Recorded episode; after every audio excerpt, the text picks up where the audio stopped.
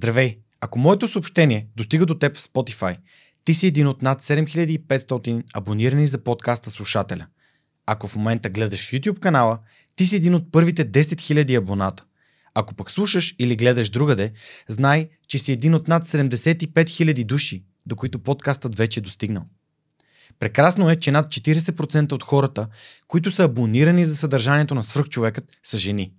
Уважаеми дами, реших да ви посветя следващите 4 епизода, които съм обединил под името Месец на свръхсилните жени, за да ви дам още малко стимул да се погрижите за себе си физически и емоционално, да откриете доброволчеството като начин да се обграждате с прекрасни хора и да сте активен създател на положителна промяна в обществото ни – да си припомните някои от невероятните идеи, които сте заровили в някой тефтер или в края на съзнанието си, а те всъщност ви чакат да ги превърнете в хоби или бизнес. Да повярвате, че всичко най-хубаво е възможно за вас, включително световният връх в олимпийски спорт. Надали ще разпознаете моите четири гостенки само по тези думи, но ви гарантирам, че всеки един от тези разговори си заслужава времето, което ще му отделите. Благодаря ви, че подкрепяте свръхчовекът с Георги Ненов, без значение къде се намирате – у нас или някъде по света. Благодаря ви, че подкрепяте хората, които обичате и на които държите. Благодаря и на дамите доброволци в екипа на подкаста, без които той нямаше да е това, което е в момента. Ана Мария, Яница, Анелия, Теодора, Цветелина, Йорданка, Моника, Ралица и Веселка. Специално благодаря на Неда, жената без която днес аз нямаше да сбъдвам мечтите си с такава лекота. Уважаеми дами, бъдете здрави, вярвайте в себе си и правете чудеса. Здравейте, вие сте с свръхчовекът с Георги Ненов, подкастът, който всеки вторник ви разказва истории, които вдъхновяват. Днешният ми гост е психологът и основател на Improve Олга Минева. Малко повече за нея ще чуем след малко, а сега искам да благодаря на партньорите на подкаста, благодарение на които и този епизод достига до вас. Преминаването на свръхчовекът с Георги Янов към видео нямаше да бъде възможно без подкрепата на Динафос. Затова с Монката искрено ги препоръчваме като място, на което можеш да намериш продукти и решения за фото, видео, бродкаст и кинооборудване, както за любители, така и за професионалисти. От създаването си през 2003 година екипът на Dinaforce има една основна ценност – да работи за клиентите и за общността. В техния шоурум или по телефона ще получиш качествена консултация за това как лесно и изгодно да оборудваш твоето студио. Разбери повече на dinafos.bg Използвай промокод SUPERHUMAN21, за да получиш свръхчовешка отстъпка. Всъщност знам за моята гостенка от известно време, но а, една от причините да попадна в подкаста сега е тя е също един от героите в хората, които променят България 2. Нека ви прочита как започва нейната история в книгата, без да ви я спойлвам и вярвам, че всеки един от вас трябва да я прочете. Коя е най-умаломощаващата емоция? Отговорите ще варират от човек до човек, но за мен това е страхът, защото той убива в зародиш всеки порив за действие. Така той ни лишава от възможността да извайваме своята личност по своя образ и подобие и отмъква мечтите и надеждите ни – Колкото и да е могъщ сам по себе си, страхът придобива още по-голяма власт над нас, когато влезе в съглашение с срама. Онова коварно чувство, което ни кара да разглеждаме всяка своя стъпка през призмата на това, какво ще си помислят другите за нас, ако до тях достигне информация за нещо, което обществото възприема като срамно. Залостени зад решетките на страха и срама, ние често сме склонни да търсим спасение в самобичуването, осъждайки себе си на страдание и самота, без право на помилване. Такава е съдбата на много жени, бих добавил и на много мъже, които са преживели физическо и психологическо насилие или са в нездрава връзка. За да им помогне да се отмъкнат този затвор, Олга Минева основава Improve, фундация, чиято мисия е да покаже на жените, преживели насилие и или намиращи се в токсични връзки, че не са сами и да постави насилието под светлината на прожекторите като социален, а не просто индивидуален или семейен проблем. Благодаря на Дани Пенев за това прекрасно представене. Ога Минева, добре дошла в студиото на Сръхчовекът. Благодаря ти, Георги. Малко се стреснах от началото, защото си представих контекста, в който някой си пуска подкаста, слънчев ден навън, искаш да се вдъхновиш от това. Георги, какво ли ти е замислил този вторник? И изведнъж имаме такива тежки думи. Срам, страх, обществена отговорност, което хората много ги плаши. Се надявам да не сме изгубили а, спокойствието на слушателите, въпреки че е важно да говорим за тези теми. Просто ние а, така, в Емпру винаги много внимателно подхождаме. Бавничко и тихичко се промъкваме в душите на хората, да не ги стреснем още от входа с тези големи теми. Еми, темите са големи, но са малко като слонът в стаята. Абсолютно. Никой не иска да говори за тях. И като сме заговорили за слонът в стаята, ам, понеже подготвяйки се за този разговор днес, те слушат и участието и при НАВ миналата година. И а, не можем да не отбележим това, че загубихме един приятел по един абсолютно нелеп начин, който смятаме отражение на това на събиращо се насилие не само в семейството, но и в обществото, решаването на проблеми по някакви начини, които са повече саморазправа и беззаконие. А, така че смятам, че може би е добра идея да, да го споменем и да кажем, че за мен лично това е нещо, от което трябва да се получим, нещо, което трябва да се промени в обществото сега веднага. А не да чакаме 10, 20, 30 години или следващия, последващия или по-последващия случай, който ам, ако се погледнем назад, си спомням един случай на човек, който застреля един много известен български футболист на едно кръстовище в София с пистолет. При идентични, може би, обстоятелства не мога да твърдя, но това не е, не е начинът да се решават проблеми. И смятам, че комуникацията и психолозите са толкова свързани с нея, е начинът по който хората могат да заявяват защо неща са важни за тях и да поставят своите граници. Да, аз сега докато говориш осъзнах колко е много прясно, така че не, не, не обещавам да ми е много консистентна мисълта. Огромна е болката за тази загуба, защото тя е от една страна егоистична, тъй като аз обичам Нафи и той е, не мога да говоря даже в минало време, мой приятел, огромно вдъхновение. Но тя е обществена загуба. Е, моето чувство беше на, на първия ден си позволих да бъде на абсолютно безнадежност и смачкване. Това е, беше първия ден в живота ми, в който съм се замислила защо се върнах в България. И, и за мен беше такъв шок, че го изговорих с а, най-близката ми приятелка, която е в Германия, тъй като си спомням всички разговори, които имахме, когато аз реших да се прибера, въпросите, които срещах там. Тя е била свидетел на огъня, с който защитавах решението си. И, и връщането в България никога за мен не е било под въпрос. А, аз даже по-скоро го бях обърнала в някаква пропаганда. И а, прекърших се ужасно много на, на, на 9 февруари. А, след което обаче аз отворих книгите на НАВ и си каза сега аз трябва да си говоря с него, нищо, че го няма, защото той избра също тази държава и той намира, намираше светлината тук.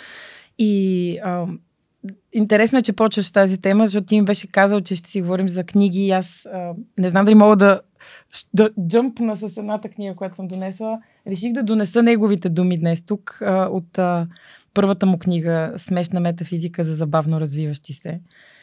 Той отзад е още много дългокос и, и свеж младеж. А, книгата излезе 2009 година и моята предистория с тази книга, само ще вметна, е, че аз тогава не познавах НАВ и по някаква причина толкова близък го усетих, че реших, че тази книга ще ми е дневник и съм си писала по всички страници къде се намирам в този момент, рисувала съм си някакви неща, години по-късно, когато с него се запознахме, му пращах снимки и беше много смешно, защото аз се чувствах все едно вече част от живота ми. А, и си, исках да си а, да си прочетем или да си припомним две негови думи. А, едната беше, едното, което си така много ме върна към, към а, светлината, беше този параграф а, от разказа Магазинни хроники, много забавен разказ, в който той замества брат си нощни смени в магазин такъв хранителен и започва да пише първата си проза върху хартия, такава амбалажна. А, и казва, открих, че най-добрият начин да избегнеш цинизма на света е като не вярваш, че съществува. Обратното също. Светът е болен, когато човешките мисли са болни. От, отровени от навика, микробите или както там го наречете опитът на историята учи, че хората ще се получават от опита на историята. А, че хората не се получават от опита на историята. Това го е казал Шметел, незаконният баща на Бухала. Нали, тук започват неговите а, шеги. Всъщност, при него винаги има тази, тази а, идея и мисъл, че наша е отговорността как интерпретираме света около нас – и тя не е само негова, той, той стъпва на толкова много наука. А, той говори много така и за времето. че времето не съществува и времето е нещо, което ние избираме дали ще изтече, с, каква с какво темпо тече, как го улавяме, как го празнуваме.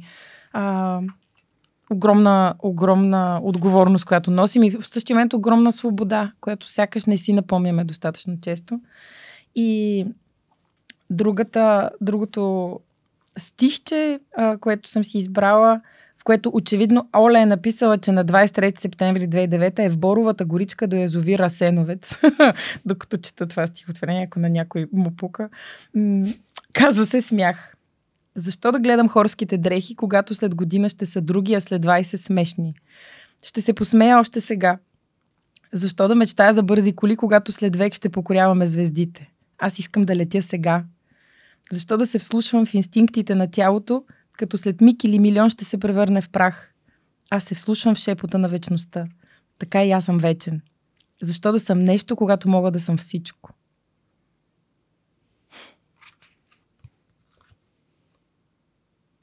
2009 година. 2009. Той по-рано го е писал, най-вероятно, но 2009 е стигнал да. до мен. Защо да сме нещо, като може да сме всичко? Наистина, а... времето, което изкарах в последните дни с него и с думите му, точно това ме замисли. Тези огромни крила, които ние имаме, ние може да правим чудеса за колкото време сме тук. Нали? Той казва, след миг или след век ще бъдем прах. И това много ме укрили. Не, не означава, че не ме боли, а, не означава, че нямам чувство на огромен гняв и несправедливост, а, които обаче ние избираме дали ни смачкват mm. и, и ни обесилват или, или ни стимулират да правим нещо и да променяме. И, и всъщност аз осъзнах, че така, така това, ме, това беше и силата, която ме задвижи в Емпрув. Същото е. Дали избираш да видиш нещо, което е нечестно, което боли, от което карат, страдат хора и да си кажеш mm. Една хубава псовня и просто да си вържеш ръцете или а, си казваш, Боже мой, трябва да направя нещо. Основното, което за мен думите на Нав ми носят е, е лекотата, че всеки е такъв. Mm. Всъщност, аз винаги съм се шегувала, винаги, откакто знам и виждам свръх човека с това му лого, с тази му визия, винаги съм си мислила, боже, толкова ли е тежко това, което носим на, на раменете си, а, а сега, мислейки си, вече знайки, че идвам при теб, осъзнах, че това не е тежко, това не е камък. Тук виждаш едни мрежи, едни идеи, едни светове, т.е. всеки от нас е свръх човекът и, и носи, може да носи тези всички галактики на, на раменете и свръх човека е силен. И е силен. Това беше едно от нещата, които беше условие в а, заданието към дизайнера. Свръхчовека е силен. Силен, и тази вътрешна сила всеки е носи в, mm. в нас. И това, което ти ми казваш за създаването на Improve, за стимула, който един проблем създава пред теб, то е същото, което стимулира и мен. Ми аз не искам да гледам а, медиите, не искам да се чувствам обезсилен, не искам да се чувствам наблюдател на това, което се случва в живота.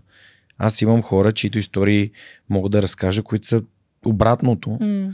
и да се боря с а, сивото, черното и цинизма, с а, по-добре с розовия балон и надувайки го и разказвайки за хора като теб и другите 333 които или повече, които са гостували тук и са разказали своите истории. Така че ти благодаря за благодаря ти за това, че, че го правиш на тази важна тема, а, която ми е важна от много време. Даже миналата година ам, покрай естествено разни събития в обществото стимулират конкретни теми. А, тези изключителни нелепости, които се случиха с а, две дами, които бяха нали, така а, брутално убити от а, хора, които те са познавали и дори са били любими техни хора. Mm-hmm. А, просто ме стимулира да си кажа, окей, през новата година трябва да направя нещо по този въпрос. Трябва да се говори за това. Темата да. за насилието ми е изключително важна.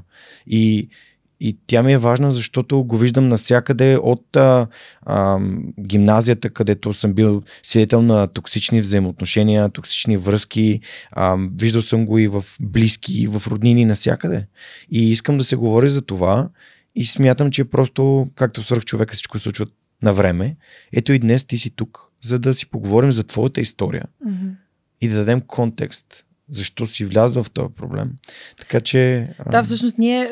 Това е огромния преломния или повратния момент, кога се говори на тази тема. Нашата огромна опита ни за революция е да говорим за тази тема преди тя да стане шок и страшна М. сензация, както медиите обичат да го наричат. Тоест, кога, кога започваме да говорим за тази тема, когато още можем да направим нещо? Когато още няма изгубени животи. Превенция. Когато... Да.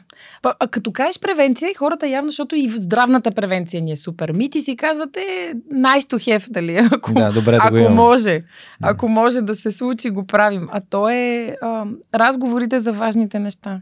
Какво са човешките взаимоотношения, как се свързваме с хората около нас, пак връщайки се към думите на Нав. Нали, как избираш това време, в което си на тази планета, дали е миг или век, м, да го прекараш и какво допускаш да ти се случва. Нали, през, от най-егоистичната призма на, на всеки неговия собствен живот, която вече умножена и преплетена образува този свят и това наше М. общество. Просто проблема, за мен провокацията беше, че за това нещо прекалено дълго, за този проблем прекалено дълго се говореше само през фаталната му, фаталния му край или плакати на жени, които са смачкани. Нали? Точно това нещо, което те обесилва. Ето революцията, която НАВ постига е през укриляване. А обесилването, да, ти трябва да стреснеш. Не можем да не кажем какво е най-страшното лице на насилието, най-крайния възможен резултат. Това да те няма. А, но, но просто важно е да говорим и за всичко, което през, преди това се случва и че се случва на всеки. И както обичам да казвам в Сръх човека, това за което говорим тук и тези неща, които са успешни или от гледна точка на осъзнатостта са такива, каквито ги коментираме, те са такива в други контексти. Мгм. И мога да кажа, че войната по пътищата не е до конкретни случаи, в които хора загиват, ами до превенцията, именно до актуализиране на начина, по който хората се учат на това, което правят, начина, по който да стъпим още преди да имат книжка, по който възприемат личната отговорност. Тоест, ти си отговорен за собствения си живот и за този на другите също така. Защото а, твоите граници се простират до там, докъде ти не навлизаш чуждите такива, а, насилствено. Мгм. И аз самия съм бил. Сигурен съм, че всеки един човек, който слуша този разговор, е бил в автомобил на човек, който кара прекалено бързо и това те кара да се чувстваш притеснен. Това е прекрасен начин да се, нали, да се установи къде е границата. Аз за себе си съм казал, че при хора, на които нямам доверие, не се возя. Да. И ако трябва, ще ходя сам до където трябва да ходя. Изкачвам сам на колата си, но знам, че аз Това е отговарям за живота, моя живот. Това е моят живот. Между темата с отговорността е много интересна. Ние а, психологически и комуникационно сме го обърнали така, за да няма чувството на хората просто ужасно претоварени. Да. Да. Мозъците им са претоварени, прегорели, М. а, не знаят кое по-напред да филтрират, гузната съвест ги залива от всякъде, очакванията за всички роли, които имат в обществото. И моята мисъл винаги е била, че ако им напомним за още една отговорност, е много по-лесно този техен мозък да каже, а не, там. и всъщност това, което много, много променя нагласата е ам, историята, че ти имаш силата да промениш поне един човешки живот. Първо своя, но и на един друг човек. Да му кажеш, ще жили ти нещо, да го попиташ как си. И там виждам огромна промяна. Всъщност виждам и при жените Survivors, т.е. жените ще, си, ще ги дефинираме, трябва да им сложим един астерикс, кои са те, жените, които са излезли успешно от връзки на насилие, които формират една изцяло нова общност на лектори, на ментори. Виждам при тях, че когато им казвахме съвсем самото начало, елате да се погрижите за себе си, елате да ви помогнем, не знам и аз през каква призма формулирано, само и само те да, да позволят да преминат през обучение, лекция, индивидуална подкрепа. Нямаше такъв отклик, какъвто имаше, когато им казахме, ти носиш сила, с която можеш да променяш обществото, нагласите, животите и просто тази общност не спира М. да расте. Така че имам чувство, че това е много ключова сила. Да си го припомняме просто. Всяко наше действие на пътя, в семейството, в избора дори какво си купуваш в магазина, с което повлияваш световната економика. Просто ние не си напомняме колко важни сме като отделни единици. Като ни хвана ежедневието и се чувстваме като едни незначителни мравки. Ами супер, след този е за мен много ценен увод, в който дава възможност хората да разберат какво ще се случи след 2 часа. а, да, все пак трябва да дадем контекст. Мгм. А, коя е Оля, а, откъде е тръгнала, през какво е преминала, какво е научила и всъщност защо се отдава на битката, която ежедневно а, води. А, Ти си родом от Сливен, израстваш в Русе. Разкажи ми малко повече. Да. А, това е много готина комбинация в а, формирането на моята личност. Аз винаги съм се шегувала юга и севера, че са се събрали. А, и другото, което се шегуваме, че двата диалекта са се неутрализирали. Това, което като малка ми се случише, беше изкарваме едно лято в Сливен, връщам се в Русе, смеят ми се как говоря, после отива пак вакансия в Сливен, смеят ми се как говоря заради някакви русински думи. Сливен а, са моите първи 7 години, 6 години 9 месеца, ако трябва да сме точни. Сливен е, е моята носталгия и чувството за дом по някакъв начин. Точно защото съм си тръгнала в някакво перфектното начало на детство. Не, се, не съм могла да се разочаровам от този град.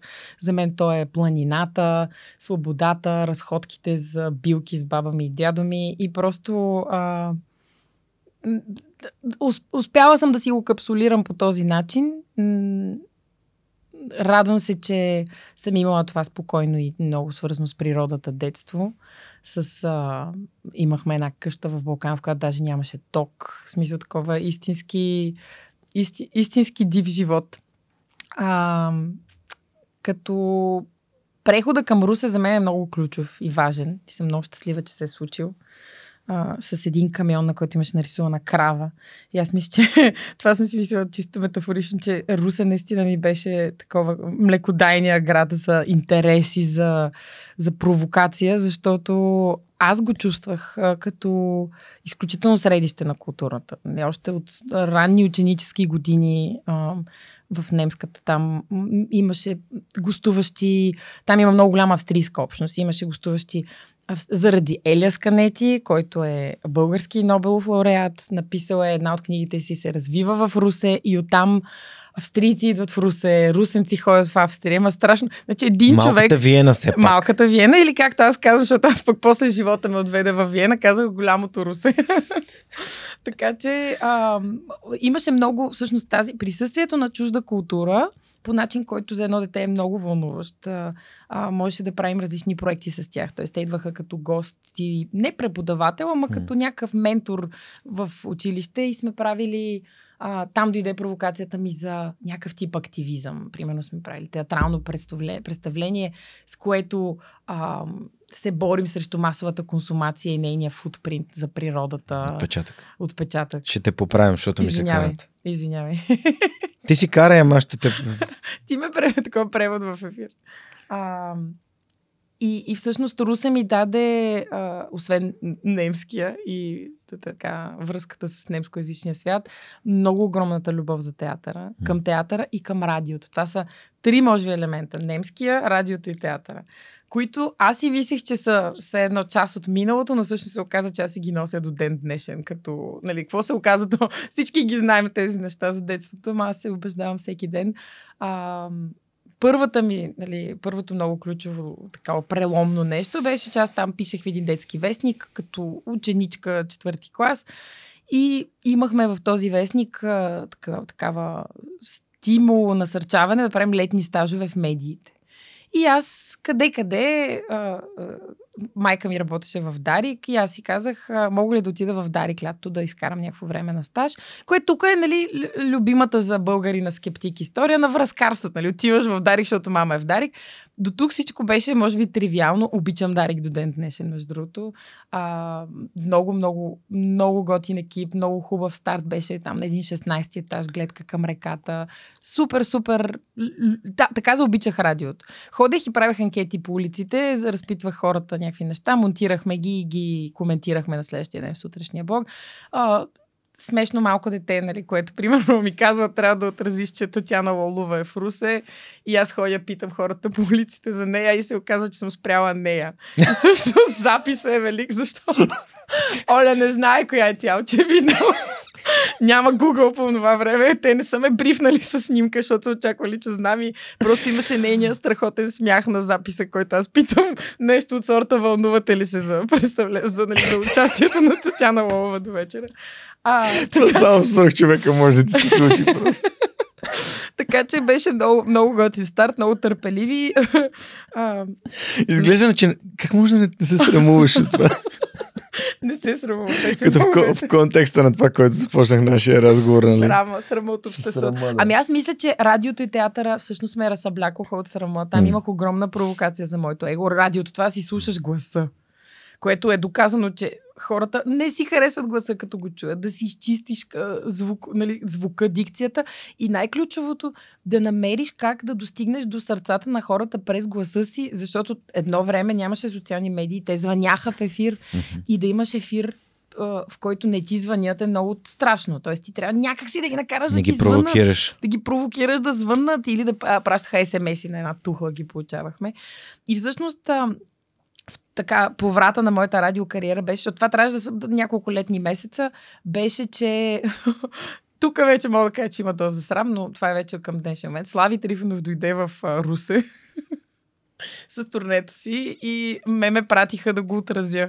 Явно никой друг не е искал да го отрази. Извинявам се, че си позволя тази скопа, шегувам се.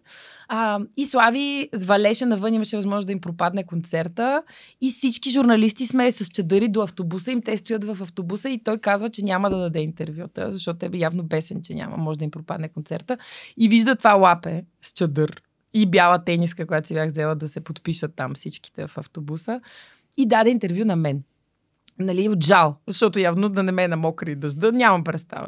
И това беше всъщност, нали, няма да коментирам неговата, неговата личност а, и, и участието му в, в моята радиостраст, но просто това интервю явно се е получило добре, защото ми дадоха 3 часов ефир в друго радио. Тоест ми казаха с едно момче, че може да имаме всяка седмица 3 часа лайв четвъртък вечер, плащаха ни в пици, беше супер годино.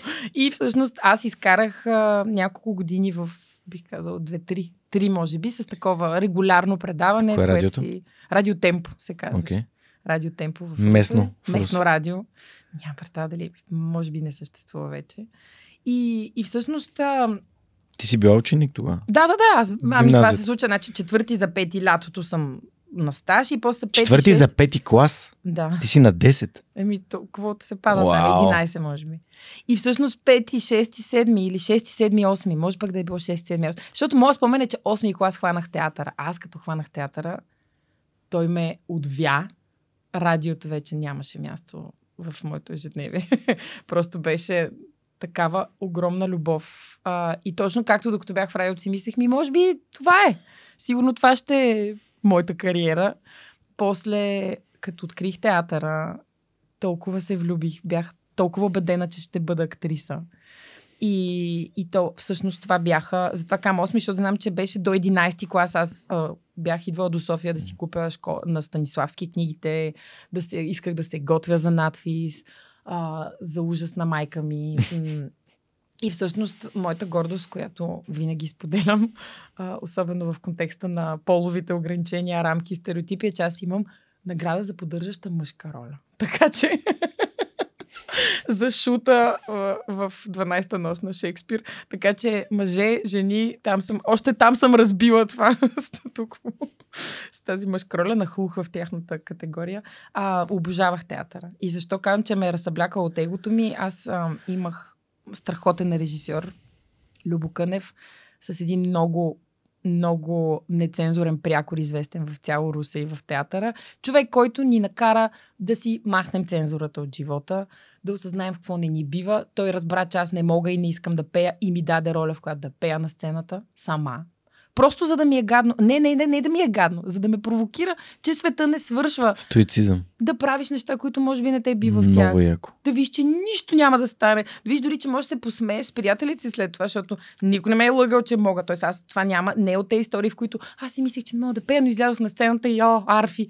Аз не мога да пея, наистина. Но излязох, пях. А, не съм гледала записи. Но, а, слава богу, нямаше социални мрежи, иначе ще да има сторита, най-вероятно, с този мой падеж, с това мое падение. Е, щеш да си разбила TikTok с Татяна Лова. още. да, да, да, още там. Такова хаштаг неграмотна, как може да не знае.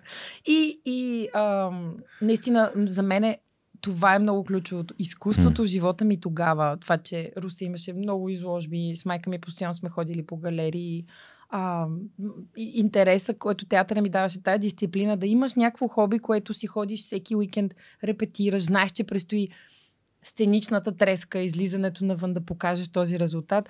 Просто а, беше прекрасно. Т.е. тези години в Руса наистина са ми много, много ценни. И най-ценното беше урока, че може толкова години да обичаш нещо, да гориш за него, да вложиш едни усилия в него и да се окаже, че то не ти е професията, но ти дава всичко за след това за професията ти. Тоест някакси а, малко успях да изляза от тази котика, която обичайно имаме, че това уча, значи това работя. Просто установих, че завой може да правиш по всяко време. Какъвто си искаш, т.е. можеш да се върнеш наобратно към това. Знам ли? Ще играя. Не, шегувам се. Ак, като ак, актриса надали ще се ще се Добре, извиня. първо журналист, след това актриса. Да. И а, в гимназията какво те отведе към тази мисъл да запишеш това, което записваш и заминаваш за Ами, Хайделберг? това е чак 12 клас. Значи аз до 12 клас си вярвам, че ще се готвя за актриса. За надвис. Да, да, да. За надвис. А, даже си спомням, аз имах една много голяма любов по това време, а, който музикант, който а, целият му път и любови и след това бяха с актриси и си спомням, когато му казах, че няма да ходя в надвис. Помня разочарованието в очите му. Това може би беше човека, който повече от мен и страда, че няма да ставам актриса. Това е малко като на Леонардо Ди Капро гаджетата. Трябва да си на 21, иначе не. На 25 ли беше? значи трябва да си до 25, Еми, иначе не може да си гадже на Да, еми, Леонардо Ди е. Капро. тоест, ето това за първ път го формулирам така, но може би една голяма моя любов изгубих, когато избрах да не ставам актриса.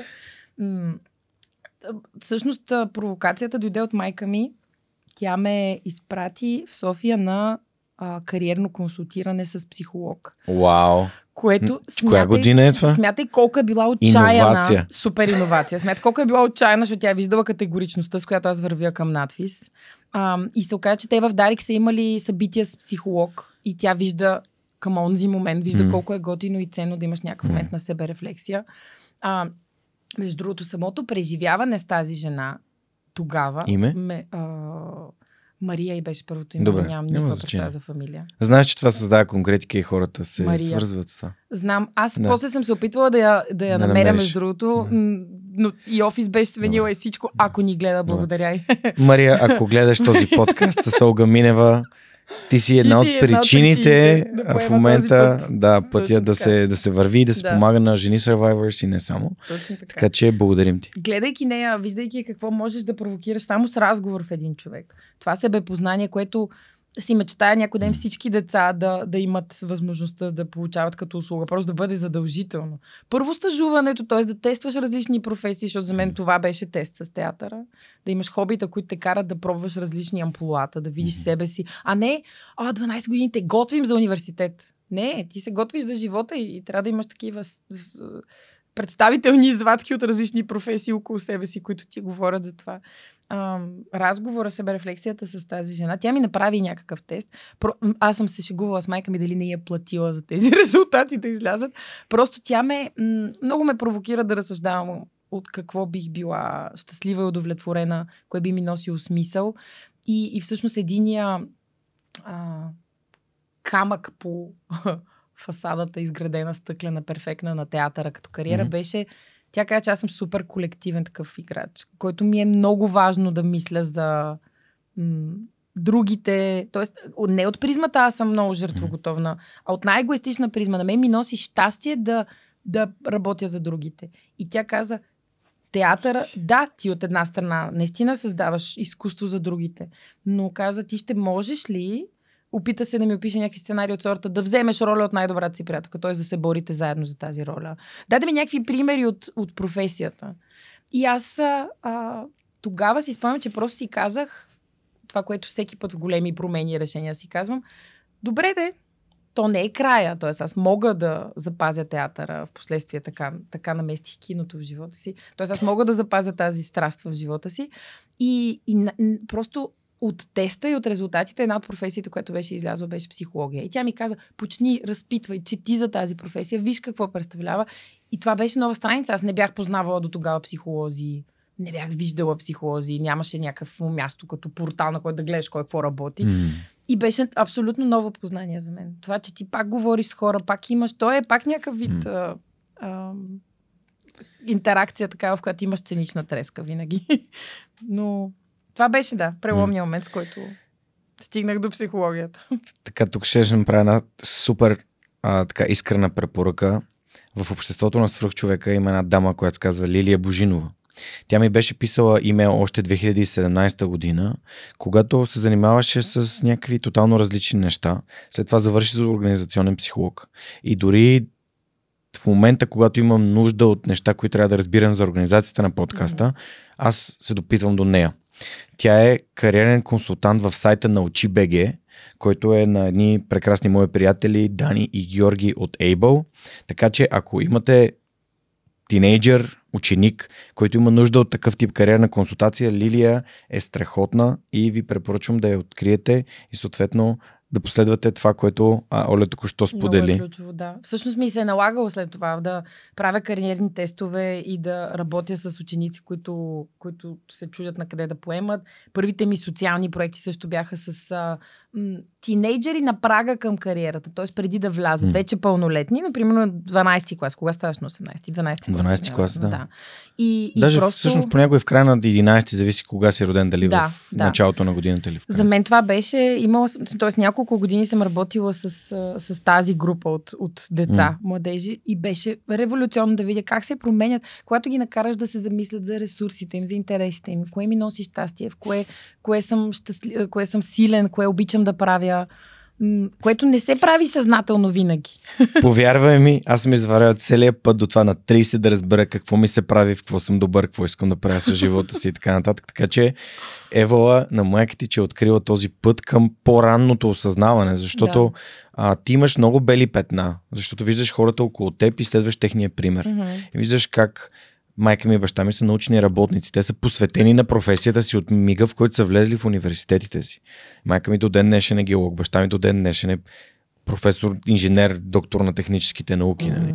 Така че всъщност в моята глава това ти е интересно и ти е готино и трябва да правиш различни неща, не, не, не съществуваше. И разговор за образование беше на едно море в Равда. Ти какво искаш? Ми не знам економика. Това беше отговора ми. Не знам економика.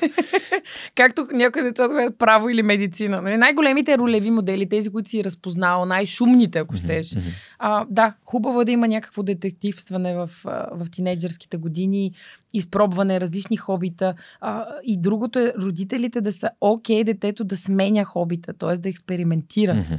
И експеримента не да означава отказал си се, а да означава какво си взимам, ако искам да спра да свиря на цигулка, примерно или да спра да рисувам. Защото всъщност за много родители има един вътрешен страх, че отказването е равно на това човек, че бяга, страх го е, не може да създаде рутина.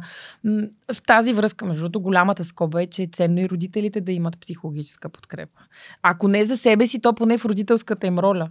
Просто да, да има с кой да се посъветват, да си изговорят една конкретна ситуация и да получат обратна връзка за нея, в която mm. никой не ги обвинява, а просто им дава и, точки за размисъл. И ако не са стигнали до това сами да потърсят такъв консултант, могат да потърсят Академия за родители и да видят някои от техните събития, mm-hmm. което съм сигурен, че им бъде от полза. Да, това е много Мариела също ми гостува в подкаста, като един от Супер. създателите и на тук там и на Академия за родители. Супер, да. Аз имам, а, могат, не знам дали мога да кажа имена. Разбира се, че може С да Анастасия Грозева а, работя аз, когато като родител имам дилеми.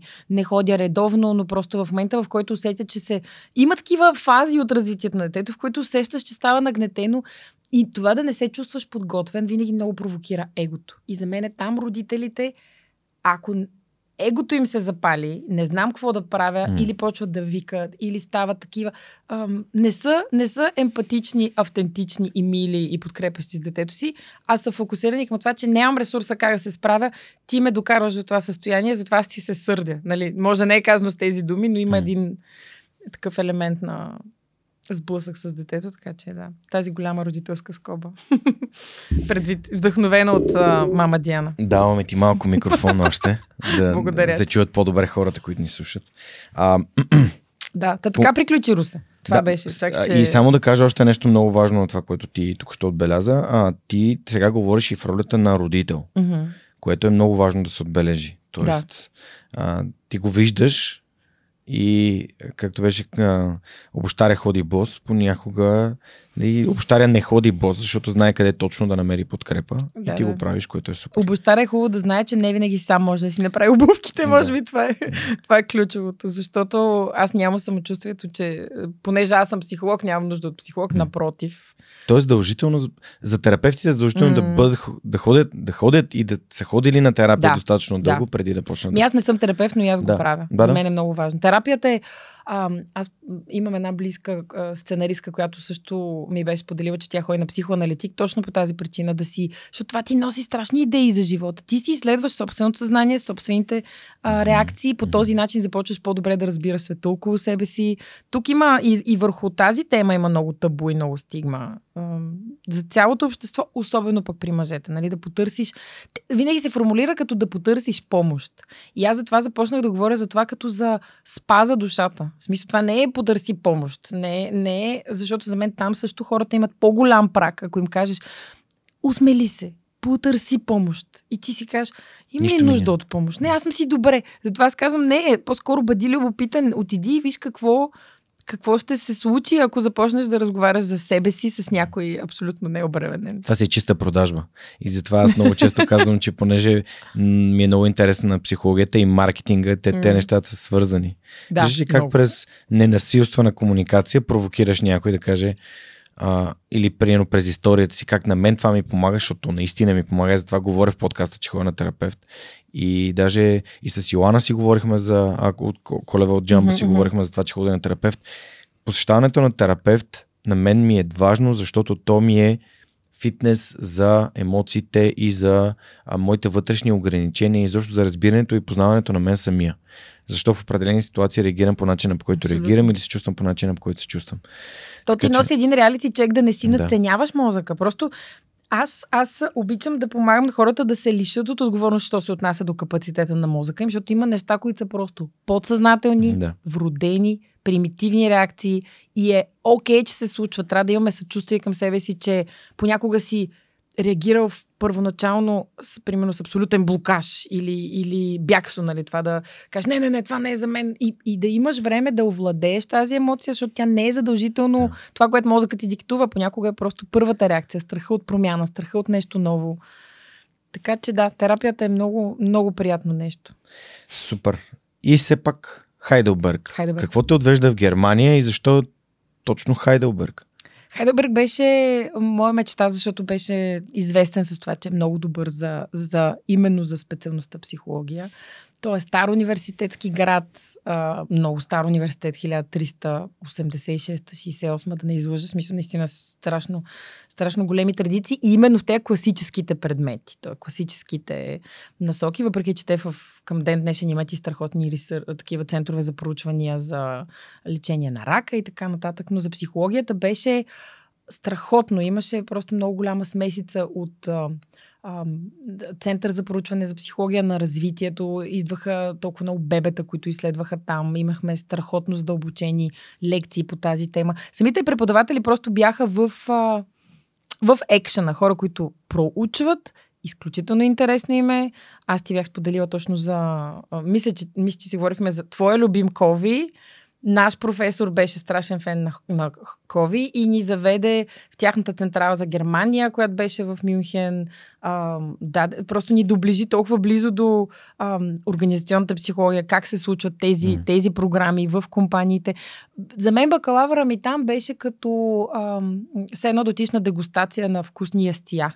Нали, пробваш от всички възможни насоки, които един психолог може да поеме и си казваш, окей, ам, тук е нещо мое, тук е вкусно, ама не държа да го ям всеки ден. Това е люто. Аз, примерно, там много категорично открих, че не искам посоката с клиничната психология. Интересна ми е, чета я, но не искам да я работя. Много ме влечеше рекламната психология в бакалавъра ми и всъщност направих точно такова проучване, как се формира. Исках да знам какво толкова ни кара да се хвърляме към дадени брандове, т.е. как напълваш бранда със съдържание, което хората да обичат и да искат да са част от тях, което може би много ми помага при Емпро в момента. Мисля, изграждането на... на да, да осъзнаеш, че във всеки един момент всичко, което правиш от призмата на една организация, пише историята на тази организация, емоциите, които хората свързват с нея. Че няма само това е реклама, тук казваме лицето, което си харесваме, ми всяка една поява. Аз затова съм изключително м- стрикна в това къде и как участваме от призмата на Improve, защото ранобудна трябва да е за мен е Тръгнат съм. За мен е чест мен да е чест. тук. Мисля, трябва, точно от гледна точка на бранд, ти не трябва да си позволяваш и капчица различно съдържание, което противоречи с цялото мото в случая, примерно на ранобудна за енергия, надежда, нов живот, сила. Няма как да отидем и да участваме в формат, който смачква под някаква форма или при журналист, който иска да смачка. Така че Хайдеберг беше интересно, защото ам, работех в едно италианско кафене с една изключително страхотна а, собственичка като Нина Талямонте, гореща жена, обичаща живота, която пристигаше с тя е от Неапол и съответно за нея, т.е. живота с нея беше а, абсолютна наслада. Нали? Пристига с, а, а, да кажем, аз там открих аперола, пристига с бутилка аперол и казва, ние трябва да започнем да предлагаме аперол шприц. Това е ще го кажа на английски, ще го предем before it was cool. В смисъл, преди да стане популярно, преди да бъде толкова модерно. И а, минуса беше, че тя пристигна с ни чаши като аквариуми, огромни, в които ние тествахме рецептите и бяхме опиянени от това питие постоянно. Така че, да, Хайдеберг беше, а, научиме на, на жонглиране, на мултитаскинг, който е мит, както знаем, но много учене. Стремежа ми да се върна на време ме караше да взимам много изпити наведнъж да не ги отложа, да не ги проточа, да мога да го взема за най-краткия възможен период беше 3 години. Тоест имаш възможност да си го изкараш за 4, да си ги преразпределиш, но аз много бързах да си дойда в България. И, и всъщност това беше жонглирането между а, лекциите и работата в кафенето и отскачането до Лондон, защото тогава майка ми вече се беше преместила в Лондон, така че аз, обзето, фикс идеята ми беше взимам екстра смени, заделям парички, за да мога да отида при нея. И така, беше много хубав момент. Там научих какво е. Много наблюдавах себе си, защото научих, научих, че не съм се научила да се чувствам добре сама със себе си.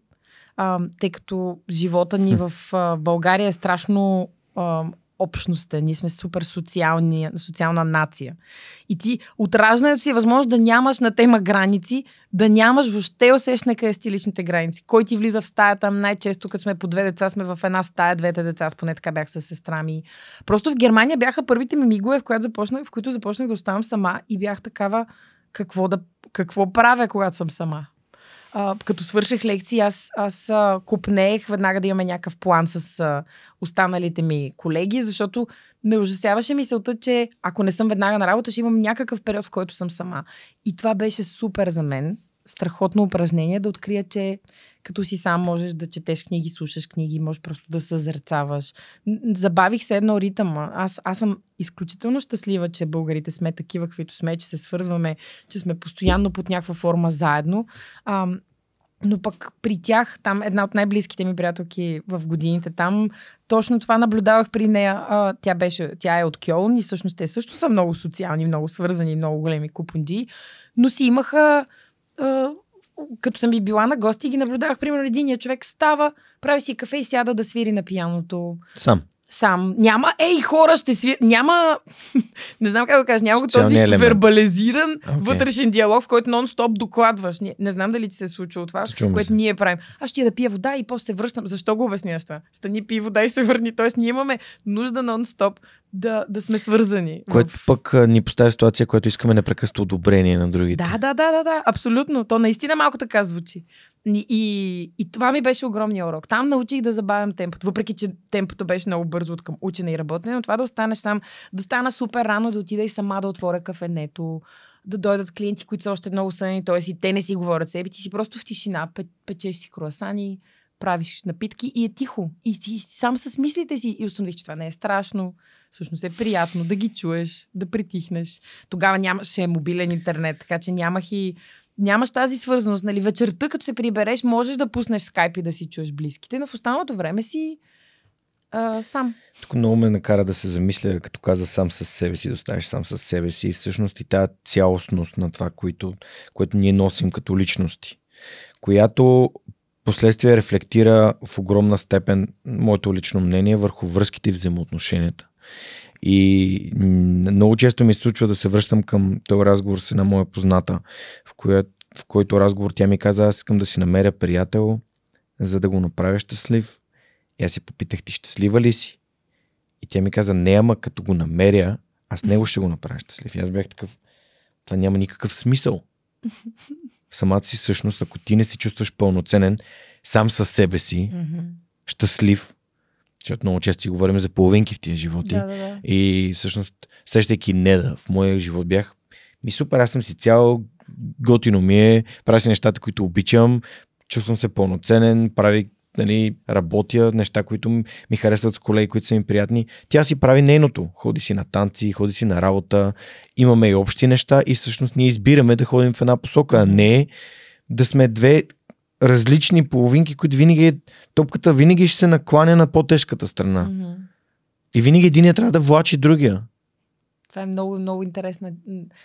М, Не знам, малко е като кокошката и яйцето, кое кое предхожда, кога си цял, дали. Да. А, аз, аз знам истории за хора, които след като си намерят тази половинка, Да. се научават да са цели. Тоест, а, откриват, че е най-най-полезно за една връзка всеки да има своя свят, за да, Да. може тези светове да са заедно, да се М. дърпат един друг, да са взаимно интересни. Но трябва да е осъзнато от двете страни. Да. Ама като кажеш осъзнато, е това е. Какво практикуваме ние за осъзнатост в ежедневието? Нищо. Правим ли нещо целенасочено за това? Всъщност за мен е, това е огромната мистерия, която никой не ни казва в училище. Мгм. Че всъщност самоосъзнатостта ти е в основата на вътрешния мир, на емоционалната интелигентност, на, на това как откриваш твоето защо, твоята посока, твоето щастие, как се свързваш с другите. Не се практикува, не те учат как. В смисъл, да, Оля, моята самоосъзнатост започна 2016 година. Си спомням много ясно как думата осъзнато се появи в живота ми.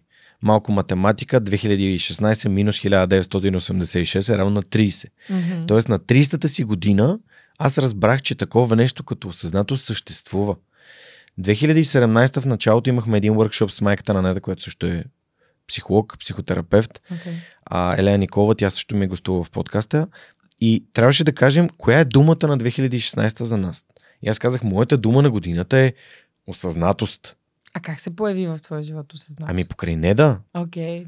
Тя окей. се появи, Ето, виждаш тя ли? започна да ми... значи е възможно хвърля някакви неща. Да, но тя го носи. Тя Мгм. го има. Мгм. Тоест тя дава пример. И всъщност аз се чувствах така, както си... Мислил съм си винаги, че мога да се чувствам така, но никога не съм се чувствал така. Тоест, в моят, моите мечти, тази, тази идеализирана представа за живота е била точно такава. Но цялото общество, всичките ми приятели, всичките ми роднини, всички са казвали, трябва да правиш компромиси, трябва да се съобразяваш, трябва да правиш тези, тези, тези неща. И ти си казваш, чакай сега, кое е истината? Кое е реалността? Това, което те казват или това, което аз чувствам? И когато виждаш все повече от нещата, които те казват, примерно, всички сме били в тази ситуация.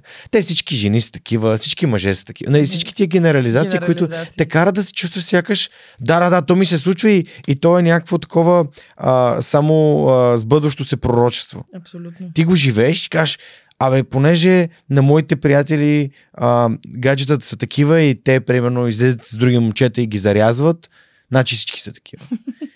Казвам, не, не, в смисъл това няма как да е така. И, и, и аз го открих за себе си, ама защо го казвам това? Защото за мен осъзнатостта започва нещо много просто. Ти, ти разговора по-рано започна с това. За превенцията. Какво е превенция на, на осъзнатост? Може ли да има превенция на осъзнатостта? Не, то по-скоро трябва превенция за осъзнатост, повече Да. осъзнатост. Може да, би, не да, знам, да. нали. Обаче Защото какво е? има как да превентираш осъзнатостта, Да. дали не правете нищо, не мислете, не оставите се. Ами, а, едното е това притихване. Хората ги е страх да притихнат. Страх ги е какво ще чуят като Какво притихнат. Какво става, когато притихнеш? Ами, за, първо, първо ма е изключително а, неспокоен и той подскача. А, аз много харесвам една метафора, която дава Анди Пюдиком, създателя на Headspace приложението. Мгм. Супер готино приложение. Не знам дали ти е попадало. да, Разбира може се, е ползвал съм.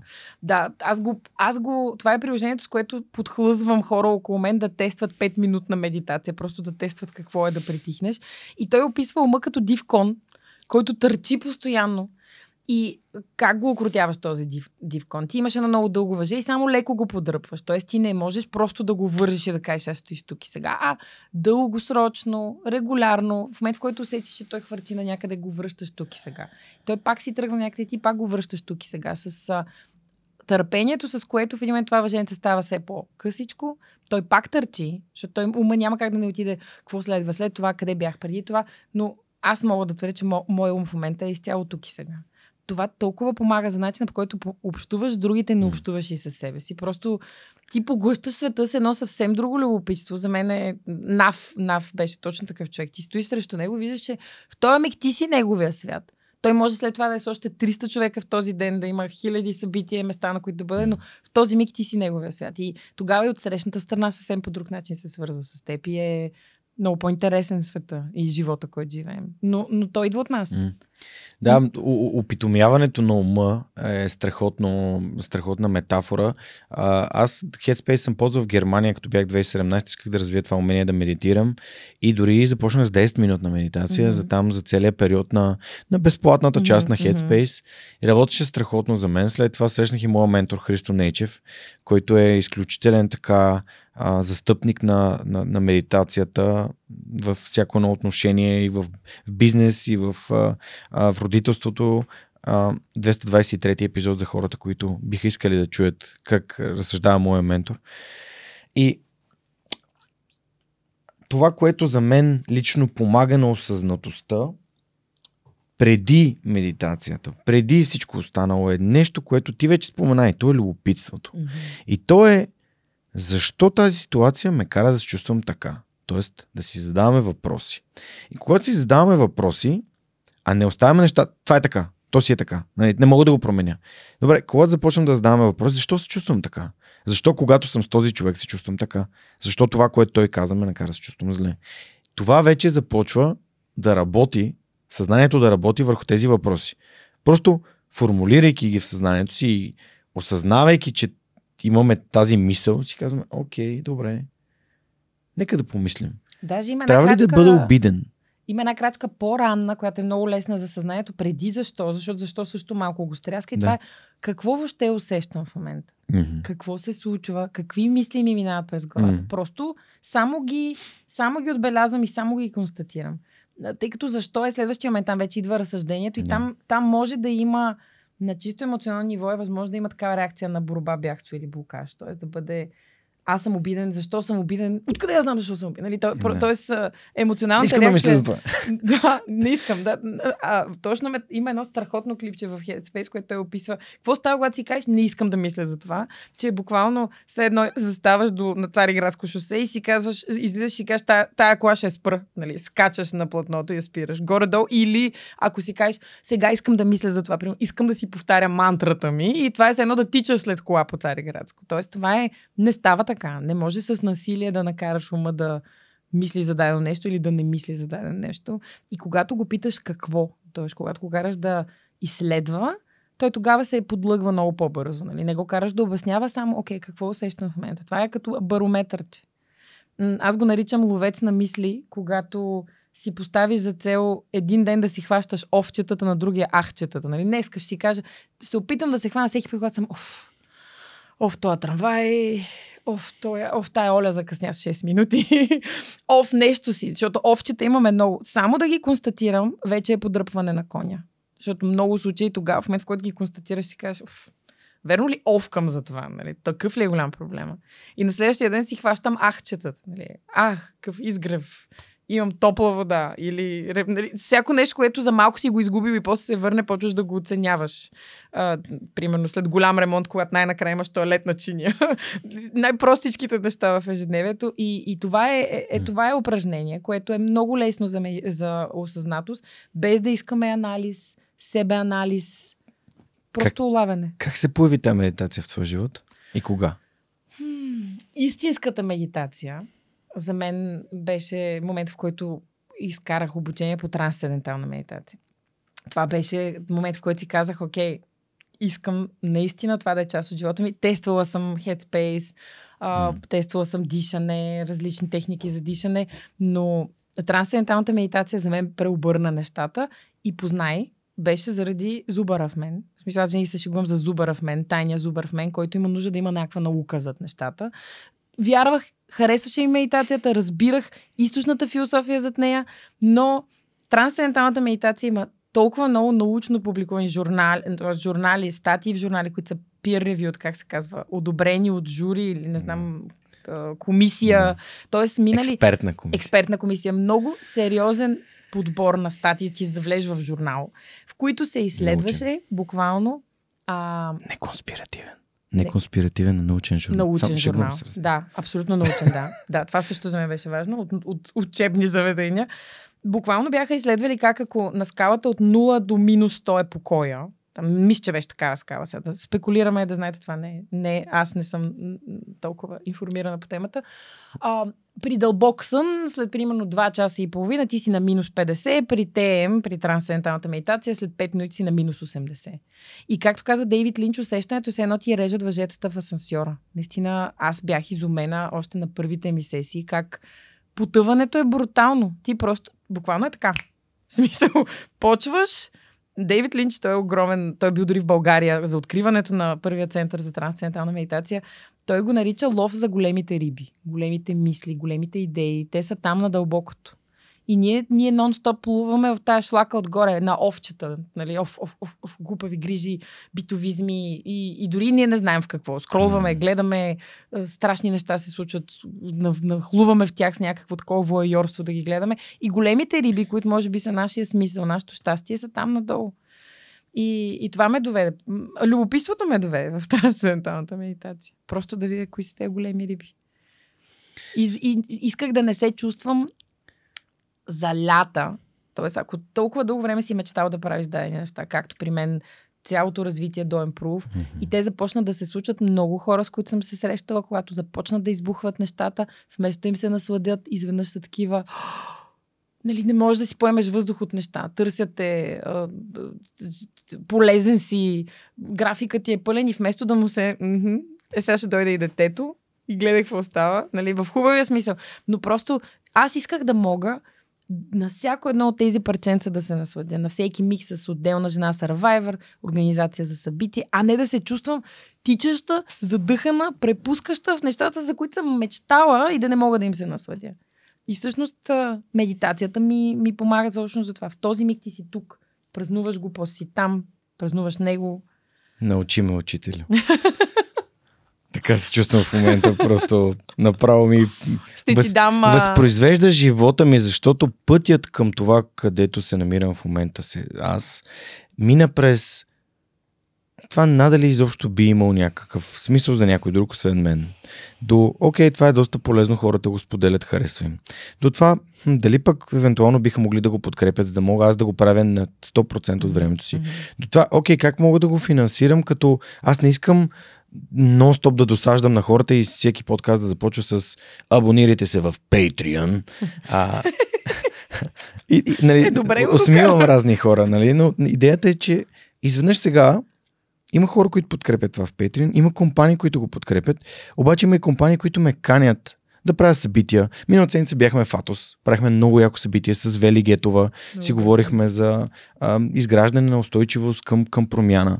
А, при това бях в различни банки. ДСК ме поканиха да модерирам едно, едно събитие за за как да си намерим и обзаведем идеалния дом. DFBG ме поканиха да съм водещ на най-голямото събитие за IT професионалисти в България. А моят приятел Ники Минков ме поканя да съм водещ на SERPConf. И аз съм такъв, Ама това е много яко, много искам да ги правя тези неща, много ми харесват. Mm-hmm. Mm-hmm. Обаче, същевременно има нали, хора, които искат да им помагам за техни подкасти, за техни проекти, да менторствам, да ходя да съм водещ, даже сега другия месец ще бъда на какъв друг месец? В края на март съм на старта Благоевград. Ще бъда водещ на старта Благоевград. Усещам паниката, диже. И всякакви време, други неща са се наредили там. И аз съм такъв, о, добре, как си почина, кога ще си почина, е така седя и, и не мога. И, и, и понеже моят път, аз съм го осъзнал, може би последните, може би от около 4-5 години, имам си един никнейм, т.е. Една, едно, един псевдоним в игрите и даже стана дума преди няколко епизода и то е Runaway. И защо е Runaway? Абе, защото винаги, когато аз срещам някаква трудност, аз бягам от нея. Мгм. Аз съм от, а, нали, би се, бягай и замръзни, аз съм бягай. Мгм. Тоест, аз бягам от конфронтация, аз затова никога не съм занимавал с бойни спортове, затова джуджитото толкова много ми помага. Аз съм бягай от а, конфронтация с а, любимия човек, когато някой нещо трябва важна тема. Не, нека сега, нека не го говорим сега. така. И, и всъщност аз се научавам, последните години аз се научавам на тия неща. Да. И затова благодаря, че го отбелязваш. Контрапункта, готиното на, на, на това, на реалността и на живота е, че ти нямаш само ам, бягам или се конфронтирам. Да, да. Е Хубавото е, че именно ти, не, ти имаш и много посоки на небягането, които не са конфронтация, но са просто оставам под някаква друга форма. М. Нали? Може да е за още разговор, може да е за притихване заедно, може да е за експерименти. Нали? Любопитството е едното прекрасно нещо, което те води, е да експериментираш. На теб всеки епизод ти е експеримент. защото Това е нов Абсолютно. човек, нова посока, не знаеш той на къде ще задърпа след това. Така че, а, да, медитацията в това нещо помага. Ще ти дам телефона на моя учител, Краси. така че... Бих се възползвал. и между другото, ам, тишината, тишината има много начини да я преживеем и експериментално. Има един институт за изследване на тишината Да, в, в. София. Правил ли си сетивно пътуване? Разбира се, че съм правил. Страхотно. Яйцето и окото правихме последно в театър на сетивата в НДК. Жестоко. Еми те, всъщност това, което предстои и сега може да издадем тази година е, че а, жените Survivors а, ще преживеят специални творчески ретрити с а, жените от театъра на сетивата, с екипа на театъра на сетивата, те не са само жени, а, и ще бъдат подготвени за това да са водачи на сетивно пътуване. И в рамките на София Съмърфест ние ще имаме много възможности жителите на София, но и гостите на София да а, се срещнат с жените Survivors, да притихнат с жените Survivors, да притихнат със себе си с едни специални сесии, които сме предвидили. Много много а, готин, готина комбинация на шумния фестивал и възможност да притихнеш в него. Защото за изненада на много хора в най-шумните и най-големи тълпи има най-много тишина и си най-сам. И ние решихме тази самота да я обърнем в притихване и себепознание. Така че ще, Готина ще идея. има нещо лятото, което предстои. Супер. А, какъв би бил съвета към човек, който... Нали, ти към мен даде съвета, ама аз съм пробвал медитация, към хора, които не са опитвали медитация. Как, откъде могат да опитат? Коя е малката крачица, която могат да направят, за да така си потопят крачетата и да кажат, да, това, това за мен ли е, харесва ли ми, Мгм. дошъл ли му е моментът? А, едно упражнение, което аз много харесвам е да извършиш някаква дейност през деня, и, усещайки абсолютно всеки детайл от нея. Например, вземане на душ, в който си затваряш очите и просто оставяш водата да тече по теб. Усещаш миризмата на душгела. Може да си пуснеш готина музика, ако няма да ти се намокри устройството, от което си я пускаш или има къде да го сложиш. И, да, и просто мислиш за всеки един детайл. Или ам, има прекрасен плейлист а, в Spotify, който е за Mindful Miles, се казва. Той е точно воден, т.е. водено тичане а, с размисли и въпроси, които ти задава Анди Придиком, бивш монах. И ти тичаш и той те кара, просто те кара да се замислиш какво усещам краката ми, по какво стъпват, какъв е шума, който усещам. Осъзнато преживяване на отделни мигове в живота, без напън, без аз сега ще медитирам, аз сега ще тичам осъзнато. Просто леко, тук и сега. Това е, е, това е момента, в който този див кон ние го караме да е тук. Именно защото му казваме не защо тичаш, а му казваме явиш, клонче, катеричка. Той е като, нали, нали затова казват мозъка маймуна, мънки брейна, той, който а, иска да знае и да тича навсякъде. За мен това много помага. Това е супер упражнение. Аз покрай COVID правих много такива тичания. Плейлиста за Mindful Miles е жесток. Може да сложим линк, ако прецениш или да споделим. Разбира се, че ще сложим. Просто са няколко различни, с различни типове въпроси. Може да имаш за край на деня, за край на тежък ден. Тоест, той те кара различни неща да си мислиш, но ти си тук и сега. Защото иначе, а, не, притихването след, след, примерно, тежък ден е много трудно. Ти не можеш да си кажеш, о, беше много тежък ден, сега ще изляза да потичам и те мислите ти пак тръгват към хилядите неща, които са те турмозили, примерно, на работа или в личния живот. Интересно е, аз съм срещала такава. Аз водя различни сесии, които са и извън София. И медитацията много често с шеговито се възприема за нещо, което е от балона. Нали? тук е дошло, ние тук ходих в Индия, имам гуру, има някакъв хумор към, към практикуването на медитация и аз много, много пъти пускам въдичката и много я тествам. Сега се връщам прясно от двудневни сесии, които водих с една изцяло мъжка група, менеджери на високо ниво, които а, не, жив, не са в София, в страната.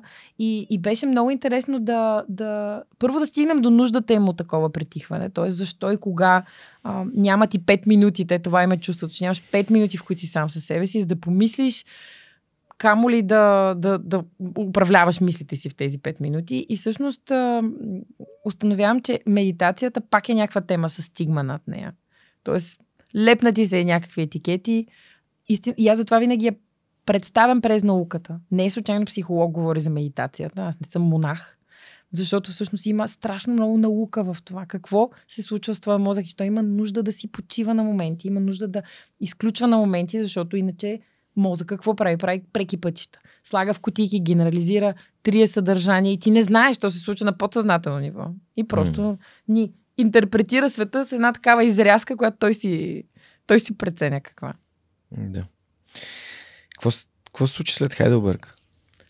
Върнах се в България. Ама я беше планирано връщане в Планирано много. А, много. Много ми беше весело, когато в един разговор с а, Пепи Нефтелимов а, а, говорихме за връщането ми и аз а, супер поетично изцепих, че съм се върнала развяла българския флаг. И това от тогава ми е шегата, че моето усещане за връщането ми беше такова. Помня просто слизането от самолета в България. Чувството ми беше едно чувам химна в главата си. Все едно посреща националния двор по след световното 90. Те мен не ме посрещаха, но аз така посрещнах България, бях такава, ето ме, идвам. смисъл. Кога а, става това? Това е 2011. А, когато излизахме с НАВ двамата след неговото връщане в България, чувство беше точно така. Той каза, аз тук до няколко години искам да съм постигнал това, това, това. Просто ти като си дойдеш, наистина си с едни, едно усещане, че Небето ти е лимита. Че Няма... си се засилил. Засилил че си събрал моментум, да, да, събрал да, инерция. Абсолютно, абсолютно. Като заминах с Германия, питаха, що заминаш, нали, тук този подкаст, това беше 2017 и аз казахме, чакайте, аз не бягам, аз се засилвам. Mm-hmm, mm-hmm. И на 2 юни, тематично или не, тогава се прибрах, аз 2018. Си казах, това е, това е мястото, тук съм. Виж как помниш дата? Аз също помня датата. 21 юли и на тази дата основах Improve. Казах си, че нали, не, всъщност и, иронично 8 години по-късно, но а, датата наистина е празник. Аз я празнувах няколко години след това ми беше дата, която си празнувам и даже сега се замислям, че миналото година мисля, че, мисля, че не съм я празнувала, трябва да си върна тази традиция. А, върнах се, обаче отново с тази призма за експеримент. Аз си казах, мога да се върна, виждам как е, ще разсъждавам как е и винаги мога да отида. Тоест аз мога да отида навсякъде. Не просто обратно в Германия. Не, не беше само усещането за връщане, отиване. Аз и към настоящия момент така се чувствам, че от качането до различни култури, до косването, а, моята работа извън Емпрув много ми позволява да пътувам и да се свързвам с различни mm. култури. Е страшно полезна. Но, но връщането тук беше точно такова и понеже много ми липсваше немската, т.е. знаех, че ще ми липсва връзката с немското, за мое щастие първата ми работа беше в австрийска фирма, така че ходех до Виена, голямото Русе. И имах, а, имах такова усещане, че каузата беше... Ти, вече имаш кауза, защото си се върнал. Е като, кажа, като каза голямото Русе и сега се сетих за и, се смееш, защото това е твой лав. Някой ми беше казал, че аз не съм българският Тим Ферис, а Тим Ферис е американския Георги Ненов. Жестоко. Просто сетих, е защото гледам книгите да, за да, тебе. Да. И защото сетих пак за Нав, който ти като му гостува в а, а, видимо и невидимо ам, ти зададе тези прословути въпроси на Тим Ферис за билборда, за смисъла, mm-hmm. за и така нататък. Mm-hmm. Така че просто сетих пак за него. А, и като Наф е човек, който за първи път ме покани в БНТ в неговата рубрика в 100% будни, за което съм му благодарен, тъй като 6 години правене на подкаст не е достатъчно. А, и така Нав преправи пътя и затова винаги ще му бъда благодарен, за това, че така протегна ръка като на приятел, който mm. никога не си виждал, но знаеш, че сте приятели и съмишленици. Да, той всъщност тази, този моментум, който той носеше, аз винаги съм чула откъде идва засилката, но беше много, mm. много голяма и, и нещо много красиво най-красиво, което той правеше, беше да ни напомня, че не сме сами. Тоест, свърх човека не е сам. Тук около него има страшно много други хора. И, и той правеше такива м- суарета. В, в тях майка му пече едни велики питки с сиренце, събира хора, които не се познаваме и просто си говорим за важните и смислени неща. И ти се оглеждаш и си казваш, вау, виж какви хора има, виж какво правят те, това е чудо, значи аз мога. И, и това просто е, Средата. понеже си говорим много за човека, за самоосъзнатостта, за навиците, за това как всеки от нас може да променя, да определя, но не сме сами. Просто искам да сложа този аспект, че ние всъщност сме заедно в това, което правим. И, и в разговорите, които водим и с това, може би идва и огромната отговорност, с кой се обграждаме. Която... Не случайно, това е една от причините подкаста да започне промяната в средата, която аз създадох. А и смятам, че всеки, който иска да се развива, трябва да се обгражда с хора, които също искат да се развиват. Тоест, търси средата, в която това, което мислиш и имаш в себе си, може да бъде прието и подкрепено, а не критикувано и ам, коментирано и така усмивано като медитацията. Ако искаш Мгм. да медитираш, намери среда от хора, които медитират. Да. Ако искаш да спортуваш, хора, които спортуват. Ако искаш да правиш бизнес, хора, които мислят за бизнес, правят бизнес, са правили бизнес. Ако искаш да променяш а, обществото с активизъм, просто намери други активисти, с които да работиш, стига нали техните ценности и неща, в които вярват да, да, са, да има допирани точки до М. теб. Да, даже бих казала, при мен така се получава, че по-скоро на ценностно ниво си ги намирам и после заедно, на, примерно активизма в Improve е изцяло с хора, които не са били, не изцяло, но имаме страшно много хора, които не са били активисти, по- понеже наби, имаме много доброволци, които са психолози, Да. коучове в Да. бизнеса, организационни консултанти, но те станаха активисти покрай това какво е каузата за тях и, и всъщност ние на ценностно ниво се намерихме, М. пък после пътя дали ще е тук, тук или тук, то е, когато сте се намерили като хора, Имам едно изречение, а, което ми се роди, опитвайки се да медитирам последния път, когато така се опитах да го създам като навик в живота си, което се появи и се добави към моето утвърждение. А и то е а, създавам въздействащи бизнеси с хора, с които споделяме общи ценности и заедно променяме света към по-добро. Тоест, всъщност, тук като заговори за ценностите и това, това се върна в мен. Супер. Това звучи малко като твоето защо. Аз после ще говоря на тази тема. Какво ще говоря? Звучи, Добре, звучи гледам. много. Ти си се едно си изкарал workshop при Саймън Синек за твоето защо. Та, Моето защо е и при Саймън, и при Виктор Франкъл съм го изкарал то workshop, и Мгм. при Стивен Кови. За мен са една прекрасна среда, която все пак да не забравяме, че моят подкаст започна, защото аз попаднах в средата на такъв тип хора, а, благодарение на Джо Браун и неговия Addicted to Success подкаст, okay. който вече не се записва и не се излъчва, но пък свърх човека продължава. А, така. Е, никой няма да забравя март месец 2016 слушам аз подкаста и си казвам, до една година искам този човек да ме покани в неговия подкаст. Март 2017 вече имах 20 на епизода. Сега март 2023 имам 330 и плюс епизода. И не, това не мисля, че ще спре. Супер. Да, звучи като моментума да си е там. Така че това е много... Всъщност това е, може би, най- най-красивото на това да се обградиш с правилните хора и да, и да имаш много сериозна хигиена на взаимоотношенията. Кой е около теб, кой какво ти взема и ти дава и ти какво вземаш и даваш. Защото тогава няма такова нещо като моментум. Той просто е това ти е състо- състоянието на функциониране. А, да си знаеш и всъщност за мен това са двете неща. Да знаеш как си почиваш и как се зареждаш. И това е самоосъзнатост, да познаваш себе си. Аз, честно казано, много късно открих как не си почивам, тъй като ние дълги, дълги Как години... не си почиваш, Не кажи, си почивам, моля. когато сме много хора някъде. Не мога да си почивам. А ние имахме този навик в нашата компания да ходим по 30 човека. Без голяма организация. Просто ти кажеш, аз ще ходя на този къмпинг и знаеш, всички са на този къмпинг. И, и аз установих, че незнайно защо това. Тоест за мен беше шок, че аз не си почивам така, се връщам 300 пъти по-уморена.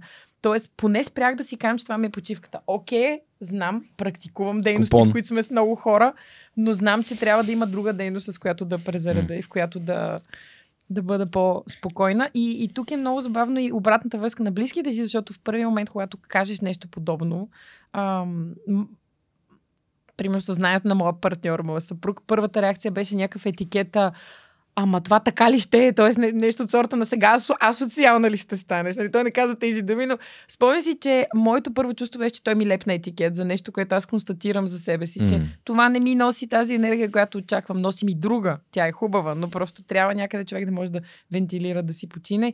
И част от самоосъзнатостта е в този момент да не влезеш в конфликт в който се защитаваш, а просто да си кажеш, да си отстоиш себепознанието и границите.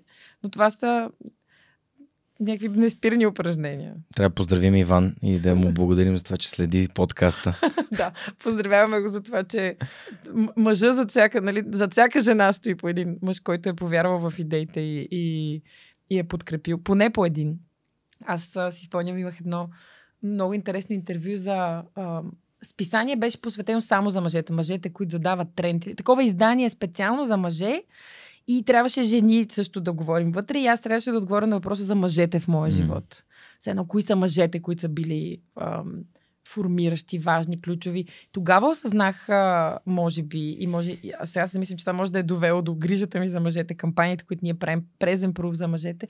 Осъзнах колко ключови мъжки фигури имам като образи на приятел, соулмейт, съпруг, които са били страшно ключови. Много е ценно това общуване и между половете, т.е. Да, да можеш да видиш една ситуация интерпретирана от тотално друга гледна точка, да имаш този верен другар, да имаш тази сила, която някой може да ти даде. Така че благодарим на мъжете. Мъжете са ни важни. Ние с мъжете са ни важни, открихме а, този, тази миналата година, ноември, мовембъра, защото казахме, че не трябва да говорим само за мъжете, как трябва да отидат на преглед за простатата, Да. а как трябва да се погрижат и за психичното си здраве. Мовембър е игра на думи на Мол, което е съкратено от Мустак, и Новембър, което е ноември. А Мовембър е тази кампания за а, рака на простатата при мъжете, където мъжете за един месец не се бръснат и пускат бради или мустаци. М. А, и да, и се радвам, че точно по някакъв начин, чрез заедност, се опитвате да повдигнете важността на темата, а не чрез ние срещу тях, Да. тази конфронтация, така че ти благодаря. И на темата с почивката, миналата година ходихме на Крит с Неда, за да си починем. И на три дни преди края на почивката, която беше да кажем 7-8 дни, на прекрасния Крит, с едно хубаво слънчево, топло време, аз си казах, не да, аз не се чувствам, че си почивам. И седяхме три дни на басейна на хотела, четехме си книжки, пиехме си фрапенце и беше прекрасна почивка. Просто това пред, препускане от този плаж, да видим този плаж, да отидем на това място, аз нямах нужда от това. Мгм. И с не да го имаме това осъзнаване между нас и ние първо търсим тихи и спокойни места, на които да си починем. Никога няма да стане дума. Хайде да си починем на, примерно, на някакъв супер, супер натоварен плащ тип. А, дори и да трябва да отидем на Синеморец, не можем да отидем на Синеморец, защото там е фул. В Раш нон-стоп виждам хора, които ме познават, които аз познавам и това мое вътрешно усещане, че аз съм свръхсоциален, трябва да си говоря с всички. Свръх човека е свръх социален. Така е. Аз случва ли се да се замислиш, че си... Аз винаги казвам, че съм прикрит интроверт. Тоест, ние сме свръхсоциални, работата ни кара да сме свръхсоциални, но енергията, която това ни коства, Не, е, е много голяма. То, не съм. Аз, про... започнах да го казвам на шега, защото М. си мисля, че а, това сме разговаряли с моят терапевт, че интроверт и екстроверт, ако говорим като някакъв спектър, е просто на кой какво му носи и му взема енергия. Това не означава, че не обичаш хората. Да. Това не те прави несоциален. Да, да, да. Но аз, слагайки си, е, опитвайки си шеговито да си сложа такъв етикет, просто опитах да си позволя и разреша да интровертствам на моменти. Да си избера, ето, да си избера плажа, на който няма да видя близки приятели от цяла София. Да си избера една вечер да си остана вкъщи, както са го изпяли Жлъч Григовор и Гена. Да си остана вкъщи, да си правя каквото си искам, да си гледам каквото си искам, колкото си искам пъти цитирайки този легендарен хит. И просто ам, на мен това ми е странно. Се, е, това е откритие, което ми се случи буквално на 32. Да. Смисъл, както говоря. Излизам с хората и се зареждам. Излизам от 3 часов, 4 часов разговор и мога да направя още 15 часа разговор. Не тотално, но от гледна точка на... с- едно, аз имам, да кажем, 5 дни, в които съм изцяло с хора и знам, че на шестия, освен всичко, което съм взела, трябва да си дам и някакво време сама. Не мога да съм 7 дни по цял ден само с хора и Е, да, след това да. да скоча отново само. Да, да, да, да. Аз имам Да. такъв ден за почивка, в който Да. правя нещата, които на мен ми Някакъв харесват. тих ден, да. Ден без срещи.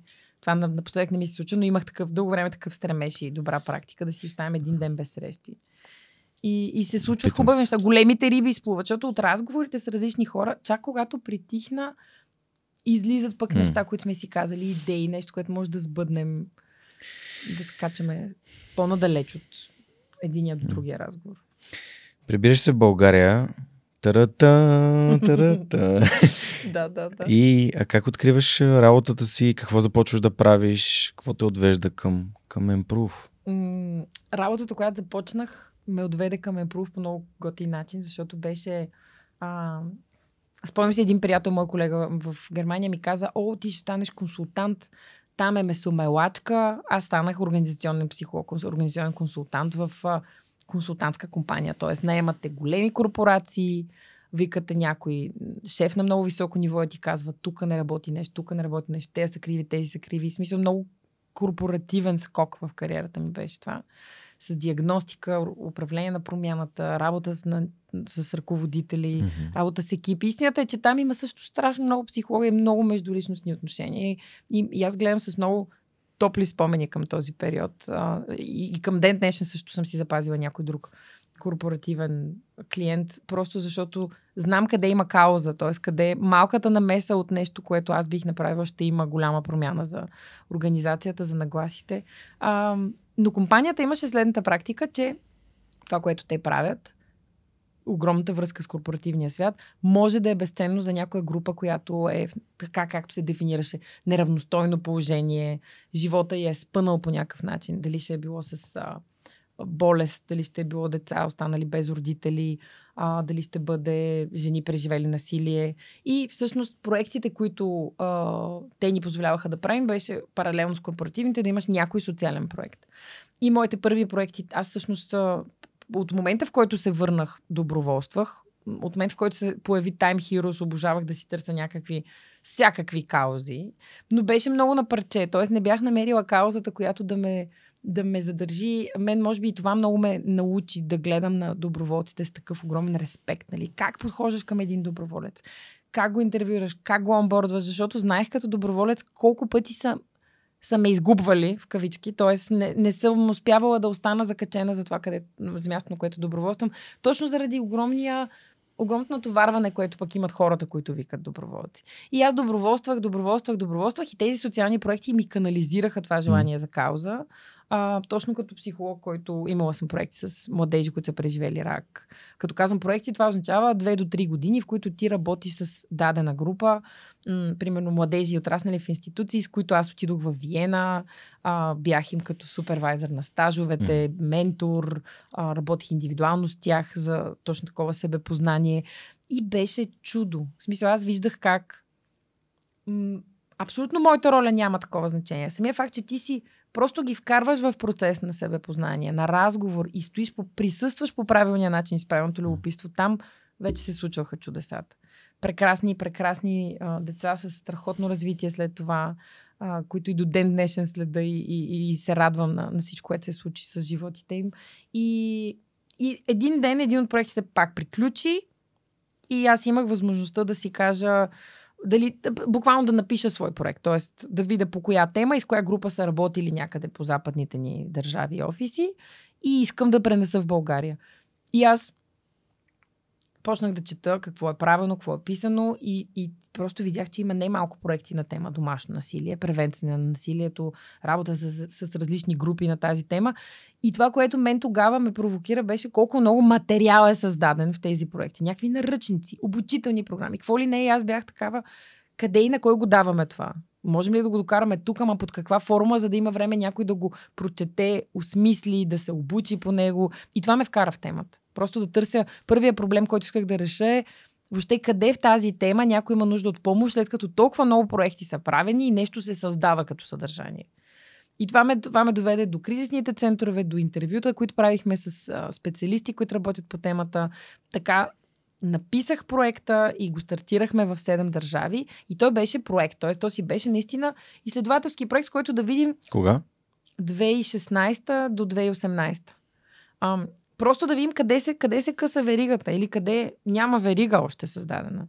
И основното, което тогава се открои, бяха жените Survivors. Тоест, какво се случва с жените, когато приключи кризисната подкрепа и какъвто и да е тип услуга, до която те са стигнали. Защото в различните държави тя има различно име, но в повечето случаи продължава 3 до 6 месеца. И аз като психолог това си казах, боже, ти за 6 месеца кое е по-напред да направиш?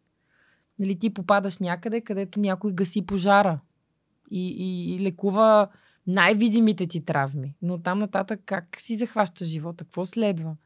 И, и аз се изкуших да свържем, нали, старата мисъл, да свържем тези жени с хора от бизнеса, т.е. коучове, mm. ментори. Какво ще се случи, ако те изведнъж си позволят, освен за пожара, да си работят за своята кариера, за бъдещото си развитие. И, и там стана чудото. Всъщност там, се, там започнахме да се свързваме, да ни препращат такива жени от подобни центрове, услуги, а, изключително силни, изключително любопитни жени. И точно това беше усещането на всички включващи се. А моята роля е толкова малка, аз просто съм там и тя... Аз винаги казвам, ако някой иска да работи на тази тема, трябва да си избере дали иска да влезе там и да е спасителя, или искаш да си някой, който напомня на друг човек колко много може. И за съжаление, спасителите от гледна точка на его не са малко. нали, които влизат и искат да спасяват, да помагат, да те, те извадят тук, да те преместят тук. Имам си цяла статия в блога, когато пишех на тема триъгълника на Карпман okay. или така наречения значи... драматичен триъгълник. Искаш ли с някои думи да обясним какво е то и как работи, защото това увеличава осъзнатостта на хората, когато попаднат в такава ситуация, като която иде от трите роли? Mm-hmm, mm-hmm. Ами той, аз единственото, което знам, че хората ги стряска е, че в триъгълника имаш жертва, спасител, насилник. И, и ги шокира, че всеки от нас може да бъде в една от трите роли. Той не може да бъде не, реално. Е, е, винаги в, има някой в тези в роли. Една, точно така. Дори но... да са двама души, нали, естествено не може да сте в трите роли едновременно, mm. но ситуациите по такъв начин се завъртат, че ти влизаш спасител, след това човек казва, ама, нали, ти що го направи това за мене и ти му кажеш, о, ти ставаш жертва, защото е неблагодарник, което пък те, нали, него го превръща в агресор да. и така нататък. Или обратното, защото има Или спасители, обратното. които стават насилници и така ти нищо не оценяваш. Ти не оценяваш. Аз сега ще ти дам още, аз ще ти кажа как да си живееш живота от тук нататък, защото аз те спасявам. А, за мен е в центъра на, на този триъгълник стои егото. Всъщност, доколко осъзнаваме през его ли влизаме в тези процеси на, на подкрепа, или през а, mm. човешкото в нас, през мисията, през ценностите. И, и това ми е а, за да, точно, точно за да излезем от абстрактния модел и за да не се притесняват хората, че са се, примерно, станах ли насилник. Ние имаме много често в нашите, в Improve правим такива лекции, които са вътрешно фирмени, т.е. за компаниите, с гост-лекторки, жени, сървайвърки, наши терапевти. И хората задават анонимни въпроси. И, и не малко пъти се задава точно този въпрос. Аз насилник ли съм? Това и това правя. Това прави ли ме насилник? Хората много се страхуват от тази дума и от този етикет. И за да махнем етикета, аз това казвам, че просто трябва да мислим през егото. Ако усетиш в един момент, че се обиждаш, че се срам, срамуваш. Това са прояви на егото. Нали, чистата човешка душа няма, няма този гняв и няма този срам. Ако ти си там в момента и присъстваш за другия, не би трябвало да му се сърдиш, че той не си е тръгнал сега от насилника си, например. Много често при жените, които идват при нас, има точно този момент. Те, се, те казват, аз останах без приятели, защото в началото всички ме спасяваха, аз обаче не си тръгнах 3-4 пъти, а между другото, нали, като скоба, една жена си тръгва средно 8 пъти. Тоест, за да си тръгне категорично. И то може би това философски погледнато въжи за всеки от нас. Ти имаш нужда от много репетиции преди да предприемеш една категорична промяна на нагласи, на навици на живота си. Mm. Малко са хората, които казват спрях цигарите е така, или разделих се с токсична половинка е така, дори смених държава, напуснах работа. Промените не се случват е така. Но егото на спасителя искате да се случват така, защото отстрани изглежда много лесно. Ема аз ти казах, бе, това, това и това направи, просто си тръгни. Та, аз винаги казвам, ако усещаш, че се засягаш, защото на нас ни пишат и хора, които са помагащите и казват, нали, бесен съм или бясна съм, не мога вече.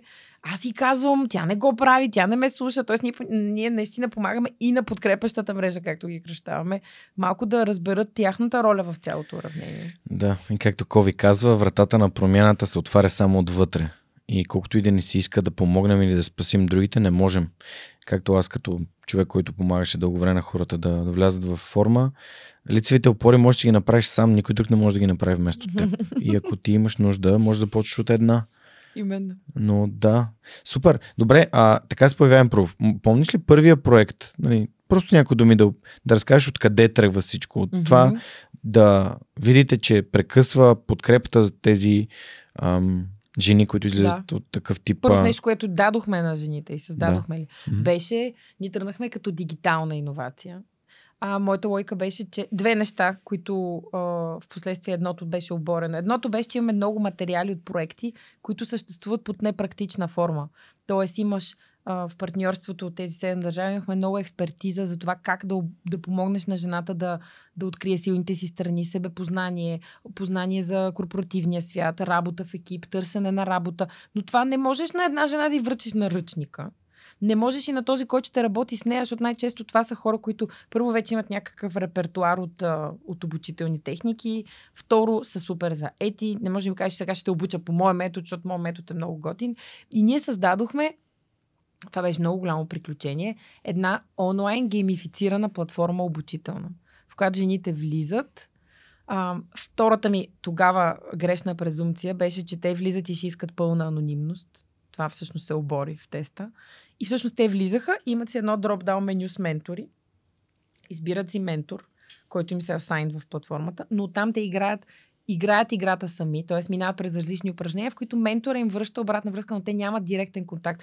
Именно заради нашата първоначална вяра, ние си мислихме, заради тази обществена стигма, че това ще е едно приключение, свързано с много срам. Нали, крия се, не искам да, да, да се, се свържа с ментора, не искам да се знае, всичко е тайно. Това малко го взаимствахме и от, от усещането от работата през кризисните центрове, защото те са тайни, те са скрити. И ние си мислихме, че всичко трябва да е тайно. И огромни усилия положихме за това как точно се случва. Ментора получава твоето, примерно, да кажем, някои упражнения са много свързани с себерефлексия и ти разсъждаваш, той ти връща обратна връзка и всичко това се случва писменно, тайно, нали? Вие никога не се срещате. И а, обратната връзка накрая беше, ние, ние го тествахме с около 250 жени, а, беше, че... В България? Не, във всички държави. А, okay. Впоследствие станаха 450 тези пилотната група, които си играеха в геймифицираната платформа, а, които, които казаха, че наистина е било страхотно преживяването, но искат още от ментора, искат лична връзка с ментора. Тоест, ние тогава съзнахме, че може би не е нужда да е толкова тайно. Може би, може би е достатъчно, че темата, това, което за тях беше много революционно, е, че темите, на които работеха, вече бяха свързани с новия им живот. И с една вяра в тяхната сила. Тоест, едно пътешествие, между една от мисиите беше точно за себеосъзнатост. И понеже беше геймифицирано, ние точно journey го бяхме, пътешествие го бяхме mm. кръстили цялото нещо. Защо, нали знаеш там хипотезата, защо Хари Потър побеждава Волдемор? Защо? Защото единствения, който има смелостта да му каже името. Okay. Което прави, което според мен си е много силно, нали? А, ако ти е страх да кажеш името на човека, който. Mm. Или на проблема, или mm-hmm. всъщност а, тези жени, нали, те искат да те станат с имената с, Именно. с себе си. Именно. Това. Ние Има тогава открихме мен, силата им. Тогава Но разбираме и твоята първоначална. Ами първоначално, аз не, никога Страх, в главата си не съм ги възприемала като жертви, но съм ги възприемала като някой, който нещо крие. И в последствие установихме, че в момента, в който ние махнем подхода, че нещо е тайно, от тяхна страна също отговора беше такъв. Тоест, mm. а, ние, а, така или иначе тази платформа, тя беше тестова, да. много несъвършена, въпреки че имаме планове с нашите партньори от Viber как един ден евентуално да я геймифицираме Поздрави за нас, сходни такива упражнения. А, да, и всъщност, а, и всъщност а, тогава го пренесохме на живо. Тоест mm. установихме, че този списък с български ментори ние можем просто да, да свързваме жените, те да работят с тях, от тях дойде заявката, ето това е цитат от мен, статия от мен започнаха да пишат а, уроците си в процеса, които откриваха. И малко по малко то, то еволюира в това да изляза с лицето си. А, като най- най-огромни адмирации имаме към Диана Николова, първата жена Survivor, как ни казвам, първата жена, която а, тя е модел, тя излизаше от самото начало с лицето си. Ние така се свързахме с нея, защото и казахме, момиче, ти очевидно говориш за тази история а, през силата. Тя е много силна, Диди. И, и я помолихме да, да, да бъде лицето на това, на тази история. Да покаже, че може да излезеш лицето си. И това просто точно като снежна топка. В смисъл... А... Знаеш ли защо? Защото хората имат нужда от истории, имат нужда mm-hmm. от това да се свържат. Mm-hmm. Когато ходя в училищата, децата имат нужда от това аз да бъда човек, с когото те могат да се свържат. Аз го правя през обикновени неща, през моите хобита, през джуджитото, през аним, аниметата, които гледам, през това, че аз съм като тях. Да. И когато един човек излезе с проблема си и каже, аз имам този проблем, и разкаже за него и как го е преживял, какво е мислил, как е намерил помощ, подкрепа, ние имаме страха, че някой ще ни осъди, но всъщност ние получаваме окриляването и силата на всичко, което казват, вау, се не описва живота ми. Мгм. Всъщност, силата на разказването на историите е единия похват, който ние много сериозно мобилизирахме с жените Survivors. А, те в момента, жените, които са част от екипа, вече са приключили групова терапия, индивидуална терапия наистина работят активно.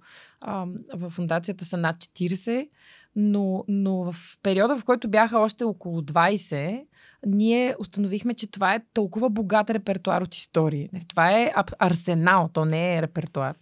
И, и започнахме една страхотна акция с Британското посолство и с двама преподаватели по точно сторителинг. Писане за социална промяна беше мотото на тяхната организация Wind and Bones и, и те направиха курс по творческо писане за нашите жени Survivors. Точно за да можем да им дадем инструментите, с които тази история, дори да застанат пред журналист, който търси мрака и сензацията, да не може да ги подхлъзне. Те просто категорично а, нашите преподаватели го наричаха мини-бомби. Техните истории са едни мини-бомби, в които те ти хвърляте в сърцето ти и ти не можеш да останеш безпристрастен. Да. Аз даже ти нося а, подарък едно, О, обичам едно подаръци. подаръче. Така, какво леко е? си го притворя, Окей. защото хората трудно откриват как се Не, отваря. не. А, да, въпреки че ако... Това е, това е едно тесте карти, пробуждане между редовете, което е всъщност а, изложбата, която ние направихме с, в националната Мога ли да покажа някакви неща? Да, да, да, разрови, даже ще те накарам да направим една от игрите. Айде. В него има, той е малко като, м- може би едно добро сравнение с, като популярна игра, играта Dixit. Диксит. Тоест имаш тесте карти, Да. А, 30 карти, 30 рисунки, 30 картини нарисувани. Тази ще е с твоята история. Там в, ист- в инструкциите ще го разбереш. А, имаш а, 30 карти с картини, нарисувани от 23 български художници. Имаме иллюстратори, имаме стрит артисти. А, ето е жената Фар на Антония Мечкоева. Монка, покажи жената Фар, ако обичаш. Благодаря. Вижте жената Фари и жените в лодките, които от нейната история, която излиза е като светлина и тя ги води на някъде. А, всъщност ние направихме тези мини-бомби, които жените Survivors написаха, ги споделихме с художници и те създадоха, това е Анжела Пенчева, оригинала беше с огледала, тъй като историята е с, а, с огледало, което жената, жената така избърсва. Да, това е Кирил Златков, страхотно, страхотна сила. Между другото, тази картина, първоначално в Националната галерия бяха закачили хоризонтално Мгм. и ако я погледнеш, тя прилича на, на море с... А... Да, с остров. Да, точно земя. така. А, и също за мен това беше страшно готина метафора, изгряващо слънце. А, защото това е юмрука на жената, силата. Юмрука на тук даже не е сигурно дали е жена, но пък имаме история, която е вдъхновена Мгм. от жената. Процеса на създаване беше прекрасен, защото всъщност историите, които ние разпратихме на тези художници, си попаднаха точно в сърцата им. Всеки от тях казваше, Боже, как точно тази история ме откри точно сега. А, някакси нямаше момент на проблем с музата. Нали? Ти получаваш съвсем, случайно история, която случайно ти е разпределена от мен. Аз им гледах стила на рисуване, опитвах се да си представям коя сървайверка с кой художник би, буквално би се сприятелила, би си, би, се, би си допаднала като човек. И направихме изложба в Националната галерия. Обаче установихме, че трябва да намерим начин тези истории хората да могат да ги споделят. Не случайно всяка карта има и място за марка. Тоест, ако конкретна история искаш на някой да я подариш, ти буквално му даваш парченце сила. И има седем игри, които може да се играят. И едната игра, всъщност, която сега ще накарам да направиш, е да си изтеглиш три карти, рандъм. Аз мога да ти ги държа, ако искаш да не гледаш. А, Чакай само да махнем описанията. Описанията и игрите. Игрите са Тук тези, махнахме които- ги. Точно. Изтегляш си три карти. Чакай да ти ги намеря. Само говори на микрофона, за да ни чуват. Изтегляш си три карти, които са... А, това е една така взаимствана от терапията игра. Те са... Седем игри, не всички са терапевтични. А, три карти, които ще бъдат твоето бъдеще... а, Мин, значи, минало, настояще и бъдеще. Сложи ги първо така. Да, минало. Само си помни реда. Настояще. И едно бъдеще си изтегли. Искаш тук да ти разлисти. Ето. Обърни ги сега, не знам ли ти ще ги показваш. Ами, мога да ги покажа, по-добре да ги покажа. По... Не, не, а е, със първо сигурност едната, да. миналото. Да, покажи миналото. А, миналото, ето го миналото. Миналото, окей. Това е историята Прошка, между другото се казва картината. Но ти преди да прочетеш историята, те моля да погледнеш картината. А, всяка, всяка картина е с страшно много компоненти в нея, така че всеки открива нещо различно.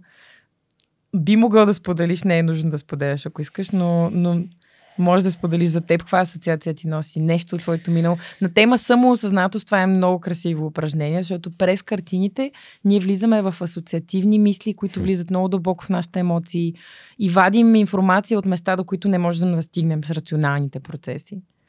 Мислям, че огледите много ми напомнят на моят дядо, на когото съм кръстен. Не си бях дал сметка до сега, до момента, в който видях жената и детето, което е прегърнало краката и всъщност си дадох сметка за това, че ам, просто самите слънчогледи ми напомнят на едно поле и времето, което съм го прекарал с него. Той ми е много важен и за жалост го няма от много време. А, и тъмън, тъмън в миналото. Mm-hmm. Сега това настоящето не. Mm-hmm. Я покажи. Това е настоящето. Мока. Много интересно. Какво виждаш в него? Тази Ам. триока мадама. Ами. Хм. Жената тук не ми е толкова много на фокус, колкото ми е самото кафе Мгм. и тази връзка с, с събуждането и ам, имахме един разговор с Неда, че нали, а, тя напоследък пи, си пие, а, пие кафе ам, само сутрин, нали, само с мляко а, и, и всъщност за защо, в смисъл как го прави. И вчера даже имахме разговор, че а, тя ми донесе кафе на мен и ми каза, сигурно ще го изпиеш на два пъти, а, защото аз пък много бързам. А, и това червеното отзад е нали, този знак. На, на, спри. Окей, такъв, от, окей. от, отпусни, нали, не дей. Про, пропусни. Той не е същия знак, той е на обратен. Да, да, да, но това е твоята Еднопосочна улица, М. но, но е мо, моята, моята асоциация. Мока. Текст анонимен. Хм. Моля да я прочета. Може, разбира се. От години кафеварката стоеше студена и неизползвана. Беше минала цяла вечност, откакто момичето я обгръщаше с топлите си меки ръце и изпълваше въздуха с сутрешната си песен. Сякаш всичко е било сън. Но един ден шкафът се отвори. Леко побутване, след което плахите пръсти подириха в тъмното спомена за едно друго време. Момичето измъкна кафеварката от дъното на шкафа. И в стаята зазвуча It's a new dawn, it's a new day. Много е интересно, че точно тази песен се появява тук. Защо? А, това е на Майкъл Бубле. А, ми, защото е специална песен. Мгм. Нищо случайно няма. И това е бъдещето. М, вау. Още една О, чаша. Окей. А, Виж прогреса. Няма го вече знака за спиране. лампичка. Интересно.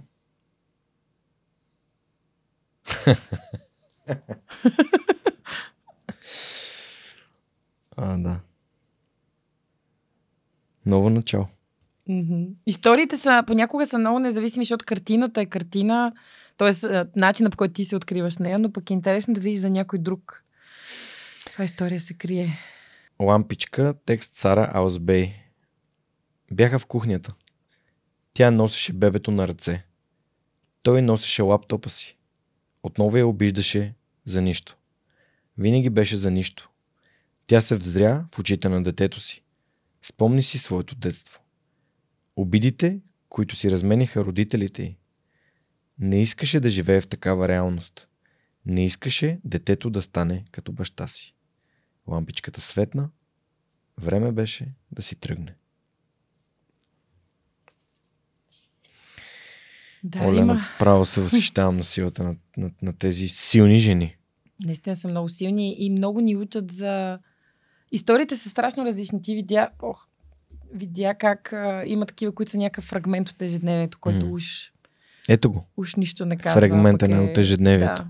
А, има такива, които много замислят за ето за всеки, каквото си извади родителската роля, предаването на травмата, а, няма, няма амбиция за вменяване на някакви послания, точно защото Да. те са фрагменти За от нечи живот. Няма назидание, няма адженда, нали, план, скрит, с който нещо.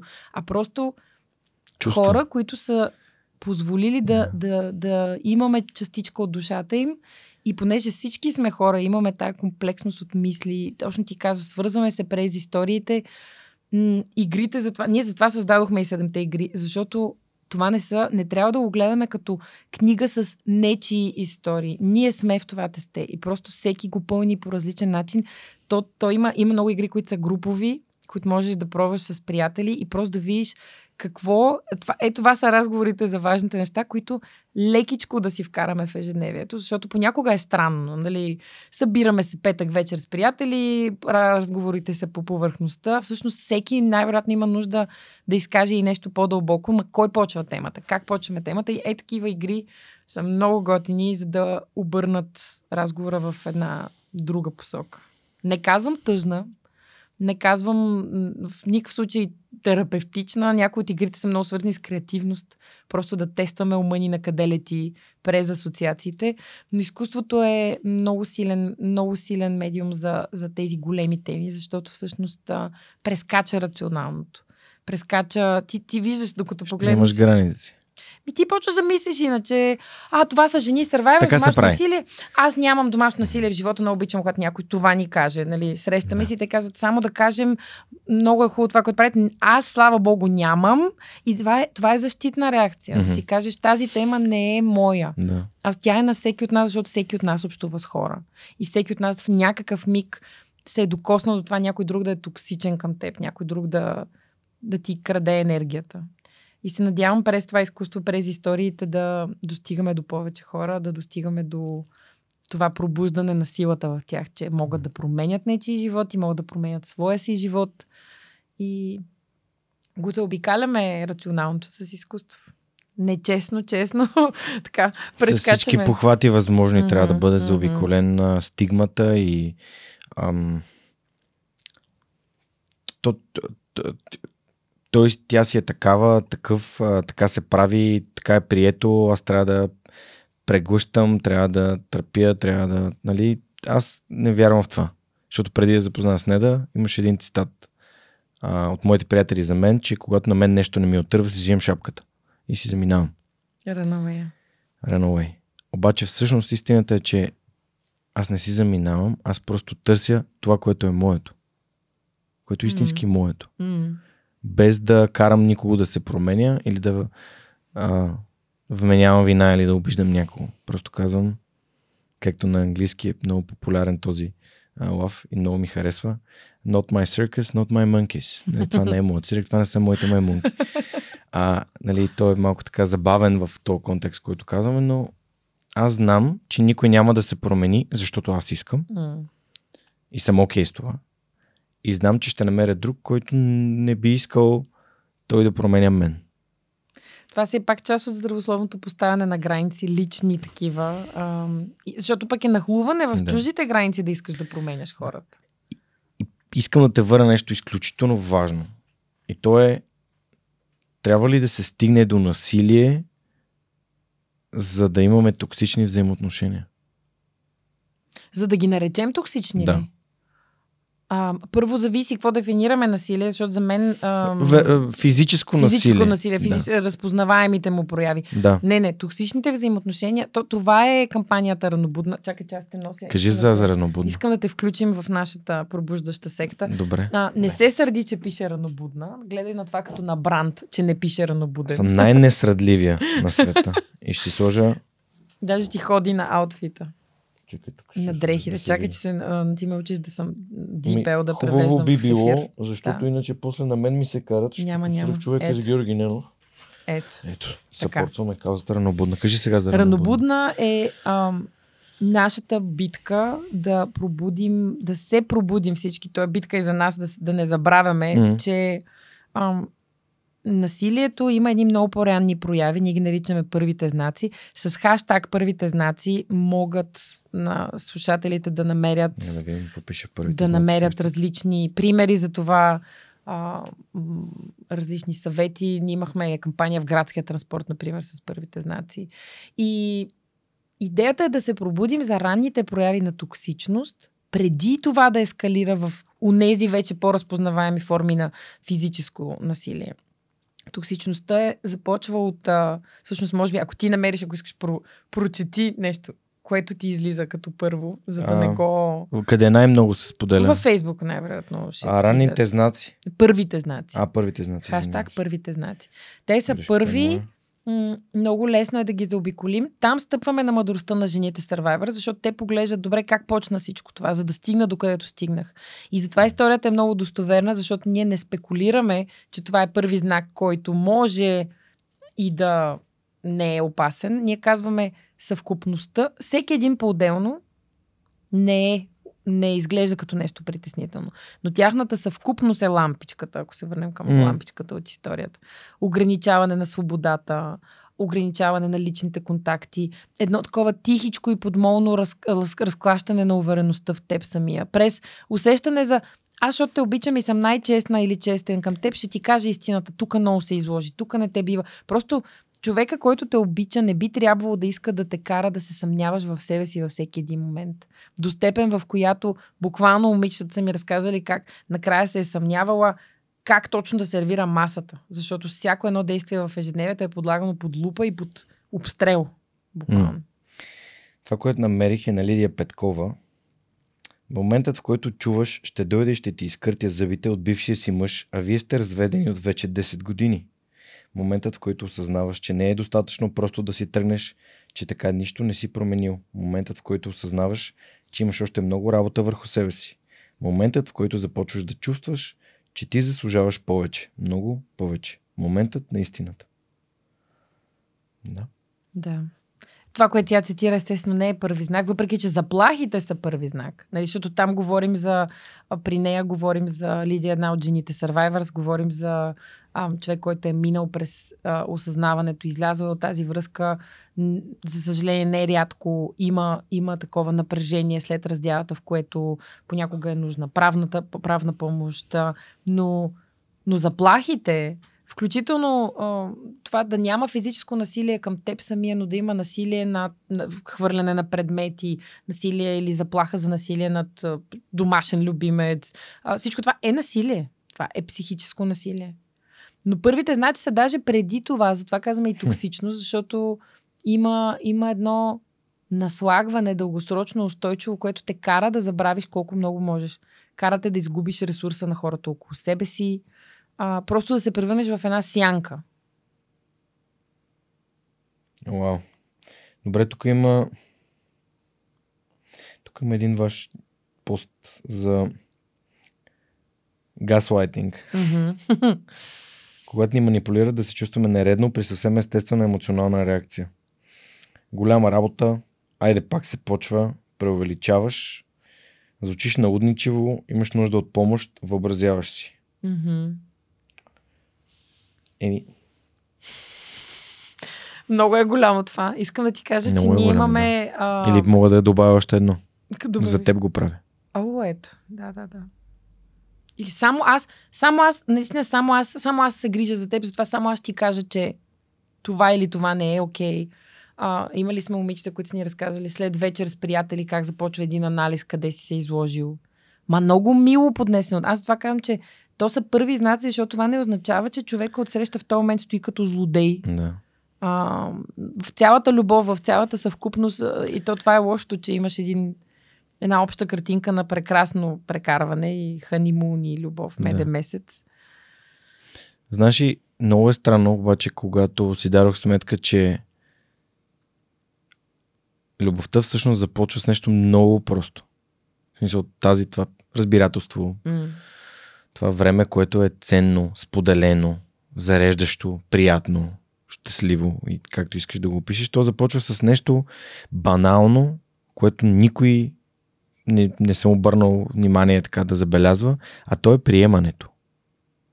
Приемането. Мгм.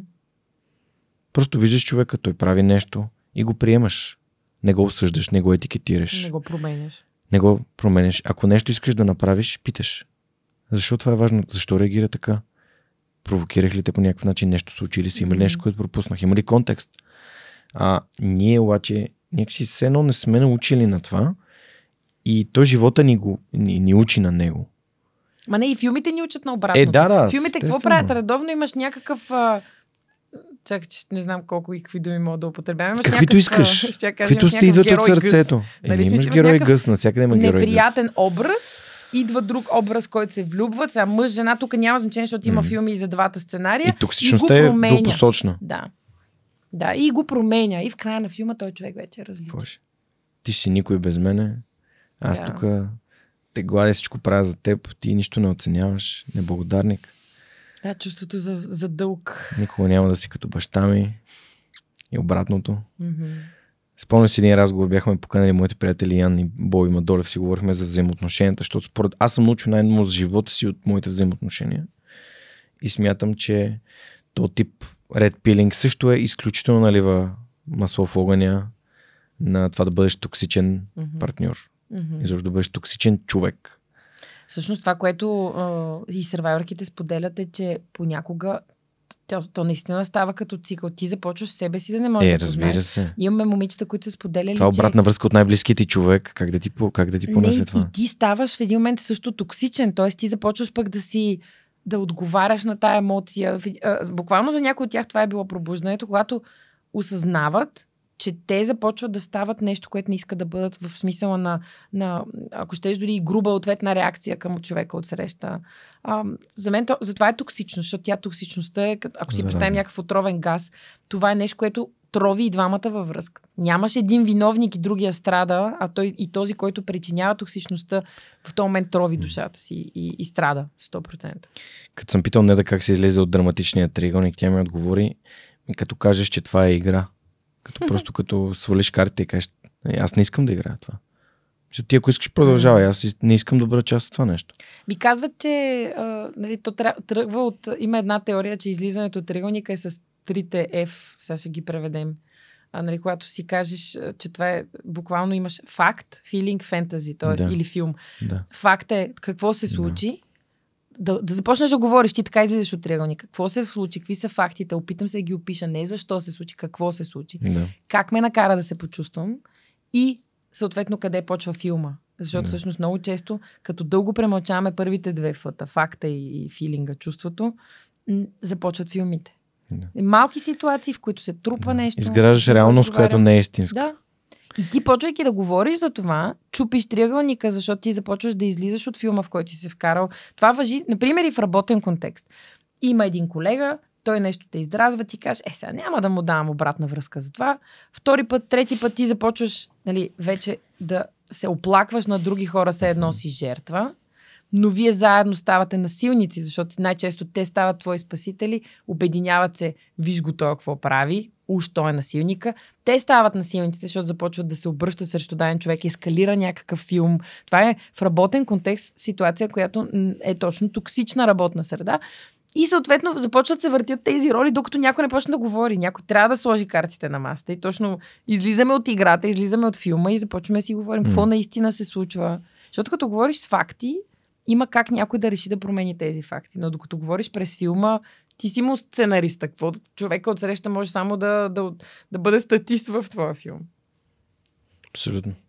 Оле, всъщност, замислих се за нещо, което обществото така или иначе реагира по този начин, пък ми се иска свърх човека да не го правим. Когато казваме, че си в токсични взаимоотношения, ам, това не прави, в общия случай, не прави човека, който е агресора в тези отношения, лош. Мисля, той може да не е осъзнат за това, което прави. Мгм. И понеже те слушах и с нас си говорихте за това как се как може да се намали възможността да се стигне до там. Доколкото си спомням, говорихте за това, че момченцата не се учат да си поделят чувствата, т.е. Мгм. да казват как се чувстват. Съответно, това е един вид на събиране на, на енергия, на, знаеш, на първичните емоции. Те, то той избива в някакъв момент, но ти самата каза за това, че някога те питат как да разбера дали аз съм агресор. Мгм. Та, какви са стъпките за хора, които може би ходят по това, но наистина обичат и държат на човека до себе си, не искат да го карат да се чувства зле, не искат да стигнат отвъд тази граница на Да. физическо насилие. Тоест, другото също не е изобщо препоръчително, но физическото насилие вече за мен е някакъв, някаква крайна, много, много си- силна, силна червена лампа, която, значи, не знам даже аз как да го коментирам, тъй като нали, темата не е толкова... Той психическото а, е много пагубно дългосрочно. Ние имаме момичета, които са били докарани до клинична депресия, до много сериозни състояния на, на травма след дългосрочно психологическо насилие. А, най-краткият отговор е терапия. И това го казвам от призмата на, на двойки, които са се свързали с нас. Тоест, жената, ние ги кръщаваме ранобудни. Жената е ранобудна. Тя казва, в 99% от ситуациите всичко е прекрасно, но има този 1%, в който това и това се случва. Дали ще бъде нелогично избухване, дали ще бъде а, точно такъв тип поведение, което буквално е ам, смачкващо за отсрещната страна. И, и тя го казва и пише на нас не с идеята как да си тръгна. Ние за това всъщност толкова много започнахме да говорим за мъжкото психично здраве, защото дори нашия главен терапевт е фамилен терапевт. Тоест, Е? Валентина Димитрова се казва. Това е жената, при която пристигат запитванията на ранобудните жени и тя преценява на кой от всички наши над Мгм. 20 ментора да бъде, с кой да бъде свързана тази жена, или с коя жена Survivor да бъде свързана, която също е ментор. И, и не случайно тя е фамилен терапевт, защото в нейните ръце е точно това или в нейната глава е това познание за, за връзките на хората и имаме случаи, с, а, в които сме работили с двойката. М. И е обратимо, ако, то, тук даже не говорим за напред-назад и обратимо, а по-скоро ти можеш да продължиш напред с друга мъдрост, ако си позволиш да минеш през терапия. Мгм. Всъщност, това, което казва Валентина е не всеки насилван става насилник, но всеки насилник е бил насилван. Като казваме насилван, може да означава точно израстване в семейство, в което има насилие, освояване на модели, които са травмиращи. Аз в този случай винаги обичам да давам една метафора на Габор Мате, а, който обяснява на много простичък език какво е травмата. И той казва, че травма идва от гръцки, от думата, която означава рана. И буквално има два варианта, в които може да разглеждаме метафората за раната. Единият вариант е раната като отворена рана. В ситуация, в която нормален човек, примерно, го побутнеш, за да те чуе, той ще те чуе. В ситуация, в която ти не знаеш, обаче, че отдолу има огромна рана и ти го побутнеш, той може да реагира супер остро, т.е. да го заболи ужасно много. И отстрани погледнато, това е буквално травма. травма. Отговор е отговор, който е необясним, остър и крайен за ситуация, която в, за отсрещната страна е нали, точно побутнахте само. Обратното, какво се случва с раната, когато зарасне? Става белек, кожата отгоре става плътна, по-груба, по-трудно пропусклива е, докосването. И ти искаш да дадеш любов, искаш да дадеш нежност, докосваш, но това не се не достига до отсрещната страна. Тоест тогава говорим за едно притъпяване на усещания в другата крайност. И в двата случая ние не знаем това, което всъщност ни връзва малко ръцете, ние не знаем кои са били травмите, които са ни се случили като Мгм. деца. И въобще, които са ни форми... И, и, въобще не, не винаги осъзнаваме травмата. Травмата не винаги е видимо шумно събитие. Понякога тя се случва тихо и дългосрочно в, в живота на човека. И точно затова не можем да знаем кога точно този наш отговор е отговор предизвикан от раната, а не от рационално обяснената, обективно обяснената ситуация. И това прави терапията. Тя ни кара да, да разберем тези наши реакции, да ги, не да ги осъдим, а просто да имаме... Габор Мате, мотото неговото е, е, е съчувствие, съчувствие към нас самите, да, да разбереш откъде идва тази болка, защо в някои ситуации всеки от нас може да бъде токсичен, а, защо нараняваме човека от среща, защо си изтърваме нервите и крещим на детето си, например. И всеки се мрази след това, когато му се случи нещо подобно. А, и, и това обаче изисква по-дълбока работа. Това не може да се случи само с а, добре, вече си говорим повече. Тоест, ако говорим за токсични проявления, ако говорим за ам, сериозен проблем във връзката, не, че в останалите случаи не препоръчвам терапия. Мен, аз съм от хората, които казват терапия за всички. Тоест, това, това няма как да навреди. Това може единствено само да помогне всеки от нас да познава себе си по-добре. Нали, ние почнахме разговора с огромната тема за самоосъзнатостта. Така че има как, но трябва устойчива работа, която означава работа навътре към себе си. Не към човека от среща да го променям, не с самообвинение, не с обвинение на човека. И, и време. Терапията отнема време. Тоест трябва търпение. Понякога е възможно а, буквално да се случи двама човека да се разделят и това да е урока, това да е повратната точка за този човек. Промяна. За промяна. Аз сега идвам от, нали, аз ти споделих, идвам от групова работа с мъже, в която единия мъж точно това сподели. Изгубил е първата, нали, изгубил е първата си връзка, жена му е жива и здрава, да е жива и здрава. А, и това му е дало много уроци. И той е върнал лентата назад, видял е кое откъде идва или търси. Нали, то, не, то не е като да отвориш книга и си кажеш. Но, но работи в посока осъзнатост и и всъщност той, това, което той направи в края на втория ни ден съвместна работа, беше, че ме помоли за телефон на терапевт, защото каза, аз осъзнавам, че в момента съм с нов партньор и ме е страх да не повторя модела. Искам да работя с някой. И, и това беше, всъщност това стартира нашата кампания Чуй гласа ми. Той гласа ми беше... А, ние си мислихме, че ще е кампания. Тоест, един месец ще говорим за мъжкото здраве, защото няма много работа импров да ходи само на мъжете да говори. Нали? Така, си, така си представихме ние. Ние сме достатъчно... А, достатъчно много говорим на, на голямо, на широката публика, за да правим специална услуга за мъжете. Но просто се видя огромната потребност на тези мъже. Наистина, след като си им казал, чу, нали, тежи ли ти нещо, да бъдат чути споделянията, всичко, което се случи след, след като направихме тази изложба. Как може свърх човека да помогне на чуй гласа ми? Хм.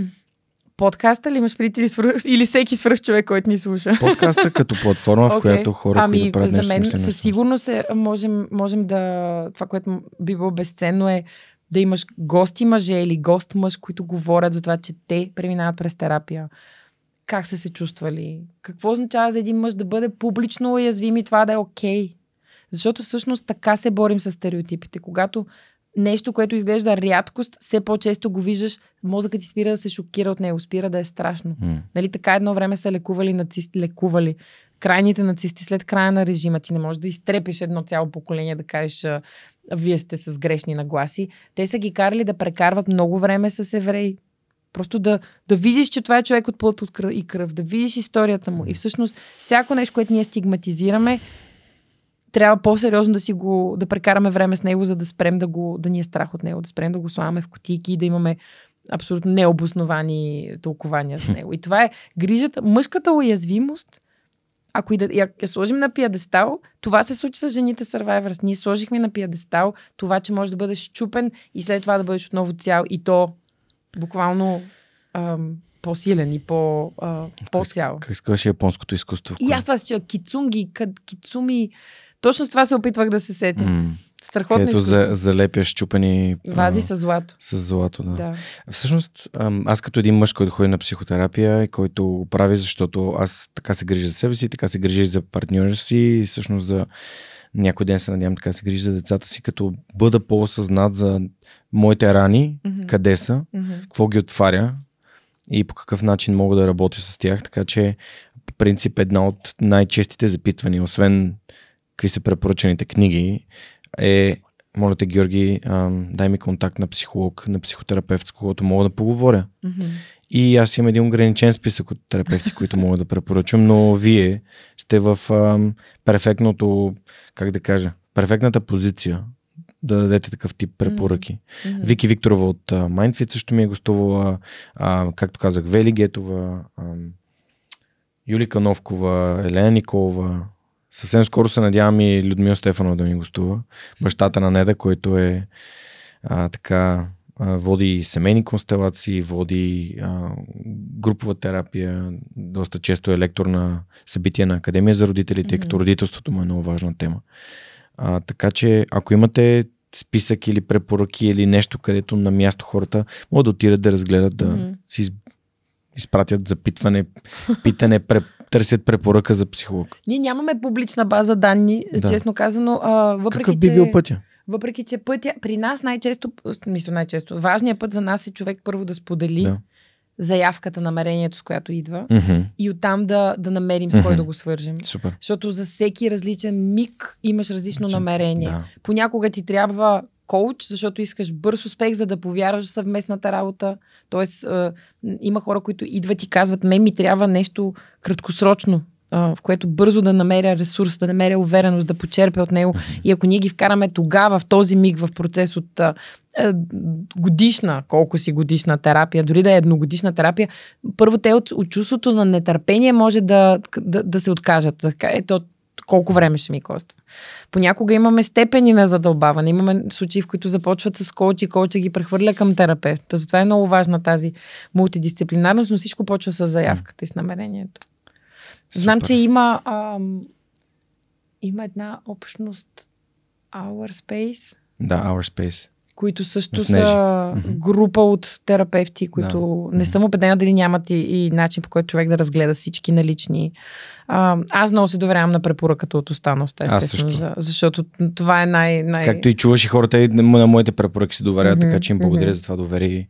Аз това търся да. начини, по които мога да дам достъп до нали, всякакви терапевти. Но при терапията е важен също експеримент. Да. Аз съм сменяла терапевт. Тоест, да, да. важно е човек да види кога, за колко време с кой се свързва да. а, и, и да няма чувството на личен провал, ако mm-hmm. с този терапевт не се чувства добре. Всеки терапевт също е човек. Това е, терапията е процес, в който пък ти с това, което споделяш, отключваш процес в човека от среща. И е възможно това да не е твой човек. И, и за съжаление, аз знам за случаи на хора, които се отказват след първи опит, защото си казват, терапията не е за мен, а то не, е терапията. Този конкретен човек. Mm-hmm. Не, да. Така, Добре, а, има някои мъже, които застават и подкрепят вашата а, кампания, тази конкретно, например Данчо Йовчев. Mm-hmm. А, кои са другите такива имена, които застанаха? И... Да, чуя го сами е... Жлъч. А, жлъч. Да. Жлъч. А, Христо Мотавчиев, а, Насимо, а, Насимо, нашия прекрасен художник и графити артист. А, а, чакай сега си ги извъртя. По, по картини си ги гледам. А, Георги Тошев също така който, който пък а, с такава красота разкри своите страхове в историята на... Mm. на... Всъщност всеки от тях, който, всеки, който идваше в... А, в Илян Любомиров също да не пропусна. Който ми е гостувал свърх човек. Преди да, за да не залитна в историята как го създавахме, но тези личности а, се включиха първо като публична личност. Тоест те казаха да, темата за мъжкото психично здраве ми е важна, искам да застана с лицето си, подкрепям вашата идея да бъда заснет от Павел Червенков с портрет, който говори много. Всъщност това е пак темата на изкуството. Павел Червенков е един артист, който през портретното изкуство вече казва страшно много и ги улови всички в а, а, миг на, на, на много силен диалог, само като стои срещу портрета. Но а, това, което всъщност за тях беше интересно като преживяване и видях, че беше предизвикателно, беше, че ние искахме към този портрет да запишем кратка тяхна история на уязвимост. Затова ти казвам, че това е безценно. Дори да бъде при всеки мъж, който гостува. Просто да, да е наясно така и така е в това удобно. Диванче, просто да има една история, в която той не е свръх човек. Тоест той е свръх човек в, в слабостта си. Това, което казва и Жлъч в своята история е. Аз вярвам това. Силата не е да, ня, да не изпитваш страх. Силата е да бъдеш силен в страха. Да знаеш, че да си го признаеш, да го погледнеш. Жлъч също има партньорка в живота, която е терапевт, така че мъдростта, до която е достигнал, вярваме, допринесла е, е, така е, взаимствана и от тази връзка на самоосъзнатост, която провокира подобен партньор. Съгласен а, съм, да. Ще се радвам тези хора, които изброи, като изключим Милян Любомиров, не, не са ми гостували в подкаста, така че може да просто да, да дойдат и да разказвайки историите си. Естествено, аз винаги съм си мешал Данчо Йовчев да седне на този Еми ето. ето един добър повод, наистина. Да. Искам във връзка с а, грижата за мъжете и тяхната огромна роля. Всъщност, ние заговорихме на мъжете, защото те имат огромна роля в превенцията на насилието. И те са нашите а, втори главни герои след жените, така да кажем, дори през призмата на нашата мисия. А, през март месец сме замислили една кампания, която вече, вече тече, а, когато, а, е, когато тече и този епизод. И тя се казва Бъди герой. И е кампания, която ние насочихме към мъже и жени, кампания, която тръгва през а, а, именно това намигване, че всеки от нас може да бъде герой за друг човек. И е кампания, която тръгва през спорта. Този път не е изкуството, а е спорта. Имаме едно цел, предизвикателство през целия месец, което се изпълнява от а, Иван Димов, с който вярвам също се познавате. Даже оня ден се чухме, бяха и там на онзи стол, той ми се обади и като ти, ти извън на Иван Димов и като, като си Георги Ненов и си казваш, Ванка, кажи какво ти е дошло на ум. Каза, бе, Жоре, аз тук планирам през март с Improve да направим една кампания. Той не ми каза бъди герой, не? Мгм. ти сега ми даваш повече Мгм, детайли. мгм. Ще правиме Мърфи, Мърф, което е една миля бягане, 100 лицеви опори, 100 коремни преси и още една миля А, не, бягане. не. Една, ли, една миля блягане, 300 клека, 200 лицеви опори, 100 набирания или 100 лицеви опори, 200 набирания, още една миля бягане. Да. В смисъл, с жилетка от 10 кг. Да, да, да. Иван Димов, нали, неговите Да. свърхчовешки неща. Той също е Да. гостувал в подкаста. Сигурна съм. И каза, абе, понеже си търси такива луди хора като тебе, ти би ли се включил? И аз бях такъв, Иване, с най-голямо удоволствие, ако не беше счупането ми ребро в момента. И той, имаш си на основателна причина да ми откажеш тази година. Въпреки, че тук е много важно да, да, да намигне. Всъщност, какво е мърв? А, той ще, Иван ще изпълнява едно крос, един комплекс от кросфит Кросфит упражнения. Но всъщност кросфита е нещо, което ни срещна в тази кампания, първо, защото и двамата с него тренираме кросфит. Кросфита има една огромна сила и това е силата на общността. И ние искаме през спорта да обединим една вече съществуваща, но, но може би не свързала се общност на героите, на хората, които, на свръхчовеците, които им пука за тази тема. И те в различни версии на тази тренировка да застанат шумно и с пролятата си пот за това, че всеки от нас може да е герой. Мгм. Кампанията не случайно преминава от това какво е да изградиш физически навик, т.е. Да, да пак да се свържеш с себе си, да видиш какво е да се погрижиш за себе си физически, през това какво е да се погрижи за себе си психически, защото Иван е нашето много добро демо в случая. Какво става, когато 31 дни в случая се опитваш да направиш нещо нечовешко с, с тялото си. А, но това е метафора и за всяко предизвикателство, с което се захващаме. Ние първо трябва да го изградим като навик. Дори да си кажеш, пука ми за тази кауза. Първо навика да ми пука често, да споделям информация за нея, да бъда активен по тази тема, да не съм безразличен, но после идва и момента да не се пречупя психически, да не се обезкуражиш, че света не те подкрепя, насилието продължава а, и всичко, което би могло да те откаже от каузата. Края на кампанията ни ще бъде празника на това да бъдеш герой. Ще имаме един голям закриващ концерт а, в The Steps, а, пространството на, на фундацията на Иван. И всъщност всичко това могат слушателите и зрителите да проследят през страницата на Improve, да видят как да се включат в групата Бъди герой, групата на героите и под своя начин да направят своето предизвикателство през този месец. За нас няма значение дали човека ще си каже аз цял месец ще вървя по 10 000 крачки на ден или всяка седмица ще правя еднократно дадено физическо упражнение, което за мен е предизвикателство. Просто защото в групата на героите всеки има своята история, но всеки намира как този март месец да отпразнува женската сила, грижата за жената, да бъде част от една общност, през това да предизвика себе си и да си каже, да, аз също мога да съм герой. Нали, защото спорт е една малка крачка, една метафора какво значи да си герой. Не случайно спортната психология много често се ползва като ам, вдъхновяващи ролеви модели за всякакви лидерски, ли- лидерски речи и въобще примери, когато нагледяваш на какво е способен човека. Така че ние този месец взимаме това, това хубаво средство. Ще помисля как да се включи аз кампанията с ам, някаква форма на героизъм, Мгм. който Който не включва не реброто. включа реброто ми. Тоест не Клекове, включва... не знам. Нещо, което е... Ще помисля с какво мога Трябва да направя. ще е безопасно за теб, да, естествено. да. Но, Просто но... реброто още мина месец, но даже днес става един месец, както го контузих, но то така и не зараства. Ами то малко повече трябва на Е, едно ребро. На възрастните хора като мен трябва повече от 30 дни. Да, така е. да, да. Добре, ами пожелавам успех на Бъди герой. Се радвам, че правите това нещо заедно с друг свръхчовек. Вие вече като свръхчовеци официално сте покани на рождения ден на свръхчовека на 2 август. И така, и това за общностите, за което заговаряше супер ценно. Ще те върна на него, но преди това искам да благодаря, разбира се, и на а, компаниите, които подкрепят свръхчовека, за да продължаваме да срещаме хората, които ни слушат и гледат с хора като теб. Така че сега ще ти задам въпроса, който идва от нашите приятели от Йотпо. Домашното насилие, темата були е според теб. Пита Жули. Да.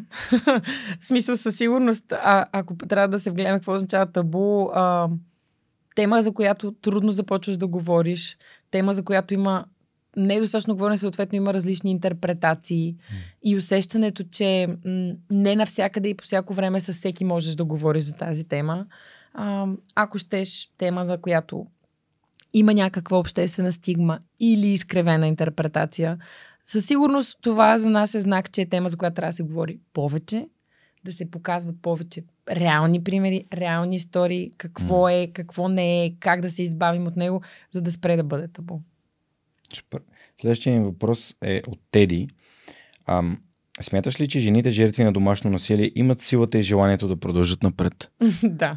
В контекста на нашия разговор до тук. В контекста на нашия разговор, то, то просто е... А, нали, жените Survivors, пак с хаштаг, могат да бъдат открити, разгледани техните истории. Аз не просто го смятам, аз го живея през тях. Ежедневно имам щастието да общувам с тях, да черпя сила от тях. Те са като а, тед спикъри, които заразяват нас. Тоест, това не са просто хора, които имат желанието да си променят своя живот. Те, те имат силата след това да са една лампичка за нас, къде ние пък не се грижим за Къде е жената фар? Жената, ето е жената. Това е жената фар. Ето е жената фар. Точно това е. Ние сме, ние сме в лодките. Тоест, те наистина тук не опира до егоистичната промяна на техния живот. Наистина, те са, крият огромен ресурс за, за това да променят други животи. И между другото, разговори като този са довели доста жени при нас. Тоест разговори, в които а, някой чува за тази сила и си казва, абе аз я нося. Понякога историята е преди 10 години ми се случи, понякога е ей сега току-що излизам от тази връзка, но всъщност да откриеш, че това е нещо, което на някой му е нужно в случая на всички нас като общество.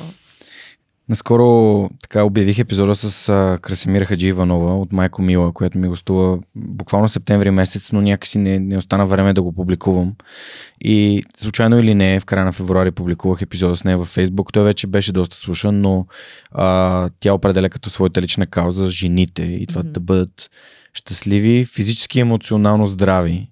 Така че се радвам, че има хора като, като теб в Improve, като Красита и целият екип на Майко Мила, на Оле Мале, нали всички тези неща, които правите, за да се знае, че това не е окей, okay, а именно да има домашно насилие, да има вербално насилие, да има психологически тормоз а, и съответно жените си кажат аз имам право да бъда щастлива. Както мъжете, всеки един човек на този свят има право да бъде щастлив и никой друг човек няма право да му го отнема всеки, ако аз трябва да, да, да сложа рамка на моята мисия, за мен наистина е това всеки да, да може да открие своят, своя смисъл и своята мисия, с която mm. е дошъл на този свят. Защото всъщност тогава не е просто щастие, ти започваш да живееш с усещане за смисъл, с усещане за благоденствие, за нещо по-голямо от щастие. Така че много се надявам през всичко, което правим, да провокираме хората да търсят своя смисъл. Със сигурност ние не можем да им го дадем, но да им покажем, че когато го намериш, е много хубаво. Благодаря ти много, че отговори на въпросите на нашите приятели от Yotpo. Yotpo са една страхотна продуктова компания, която разработва софтуер за сервис за огромни а, търговци в e-commerce сферата. Техният прекрасен офис, близо до Paradise Mall в София, а, е пълен с страхотни, много можещи, знаещи и бъдещи свръхчовеци. А, за мен ще е истинско удоволствие, ако разгледате отворените им позиции в сайта на Yotpo. Може да намерите линк, разбира се, в описанието към епизода. И съответно, ако се присъедините към тях, ще имате възможността да задавате въпроси на бъдещите ми гости в Свръхчовека. На тях благодаря за това, че ни подкрепят. А, тук вече се говори за смисъла и мисля, че е перфектното време да минем към книгите, защото забелязах една книга ето там. да, ние всъщност... Кои са книгите, които всъщност си донесла книгите, и книгите, донесох... които би препоръчала? Книгите, които донесох, а, ние започнахме с а, НАВ, който а, всъщност задължително препоръчвам, ако имаше как да, да влезе в списъка с четивата задължителни може би за ученици след, да кажем, 10-11 клас, които биха осмислили неговата философ, философска натура. НАФ има три книги. Аз избрах да донеса смешна метафизика за забавно развиващи се, но има а, втората му книга е Вегаски истории, третата е четенето като множествен, множествен оргазъм. Прекрасна книга. Тя е книга, която за мен е учебник за, за... Буквално може... Аз всъщност тук мога да покажа Оля 2009 е хванала и от всичко, което е писал Нав, съм си вадила, нямам никаква представа дали ще се види, но съм си вадила списък с нещата, които той препоръчва. Просто за кой да прочета, какво да намеря. Мога ли да погледна? Художници, okay които... Да, да, разбира се. Даже в последствие, примерно Кандински и Миро, художниците, ходих да ги гледам във Виена, в Албертината. Тоест той сега, нали, има неща, които е, а, които е било достатъчно, може би, един Google search, но за някой е било желание да прочета повече, да не ги забравя. И всичко, което той пише, буквално е като една школа на мисълта. А, и в същия момент ти обогатява страшно много светогледа. Това е чайката на Робърт Пършинг, не? Да. Малко грозно пише Оля. Не, не, не, добре пише Оля. А, много ме кефи, че говориш с трето лице за себе си, аз понякога го правя. А, всъщност цайката ми е донесена от Ана Грозданова, която е сертифициран на Вимхов mm-hmm. така, а, треньор в България. Тези имена повечето не ми говорят абсолютно нищо. Тук забелязах една дума ксенофобия. Mm-hmm.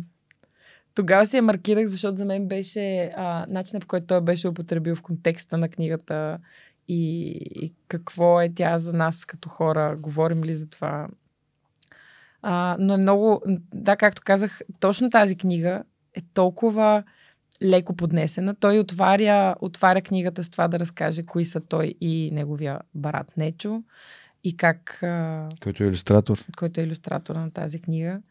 И, и ти се едно ги познаваш, ти вече започваш. Аз наистина, когато м- начинът по който се запознах с него беше... Ние се запознахме формално на една конференция, на която и двамата по, по една или друга форма участвахме в програмата. А, обаче аз го следях и той беше написал един статус как се връща от България, прави комплимент на една жена на улицата и беше казал, тя е била супер възмутена. И той беше много чуден защо в България, когато направиш комплимент на някой, те гледат като ходещо дилдо.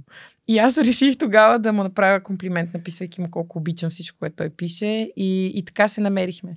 Така че, може би, един призив през тази книга, освен четете, обогатявате душата си, четете с мисъл, а, е правете си комплименти. Отказвайте на хората, когато изглеждат добре, когато... Аз от тогава, между другото, го правя много. Той ме беше провокирал. Включително ми се е случило, примерно, в градски транспорт, жена с ярко-розова велика коса. Аз си казвам велика коса. И тя в момент е Очудена защо я го казвам, но, но виждаш, че нещо в нея е, е имало нужда от този комплимент. Така че нека да си правим повече комплименти. Конкретни. Конкретни, конкретни комплименти. Да, да, да. Защото не е генерални комплименти. ти си супер пич. да, ти си да. супер пич, да, ясно. Много да. ми харесва начина по който сте боядисала косата си. Тя става много конкретно. ами не знам, аз исках тя да знае, че има яка коса. За мен това е достатъчно конкретно. да, да, да, да, но има хора, които просто казват там комплимент някой, който си е свършил работа, добре си свърши работата. Не, да, да, да. Трябва да бъде трябва Хареса да ми някой... колко проактивно подходи mm-hmm. и когато търсиш решение за това. Да. Примерно.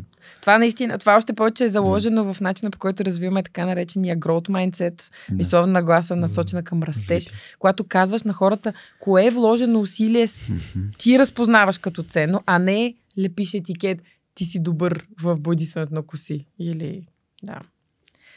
И втората книга? Да, чакай, че не искам да го пускам навша там. А то е, то е тема на цял един разговор. Втората книга, аз реших, че понеже ще взема една, която за мен е дълбока, важна за душата, не мога да скрия моята природа все пак на организационен психолог и трябва да покажа една книга, с която, с която съм прилагала в десетки организации, стотици хора със сигурност. А, и това е а, намери своето, защо ли трябва да я при...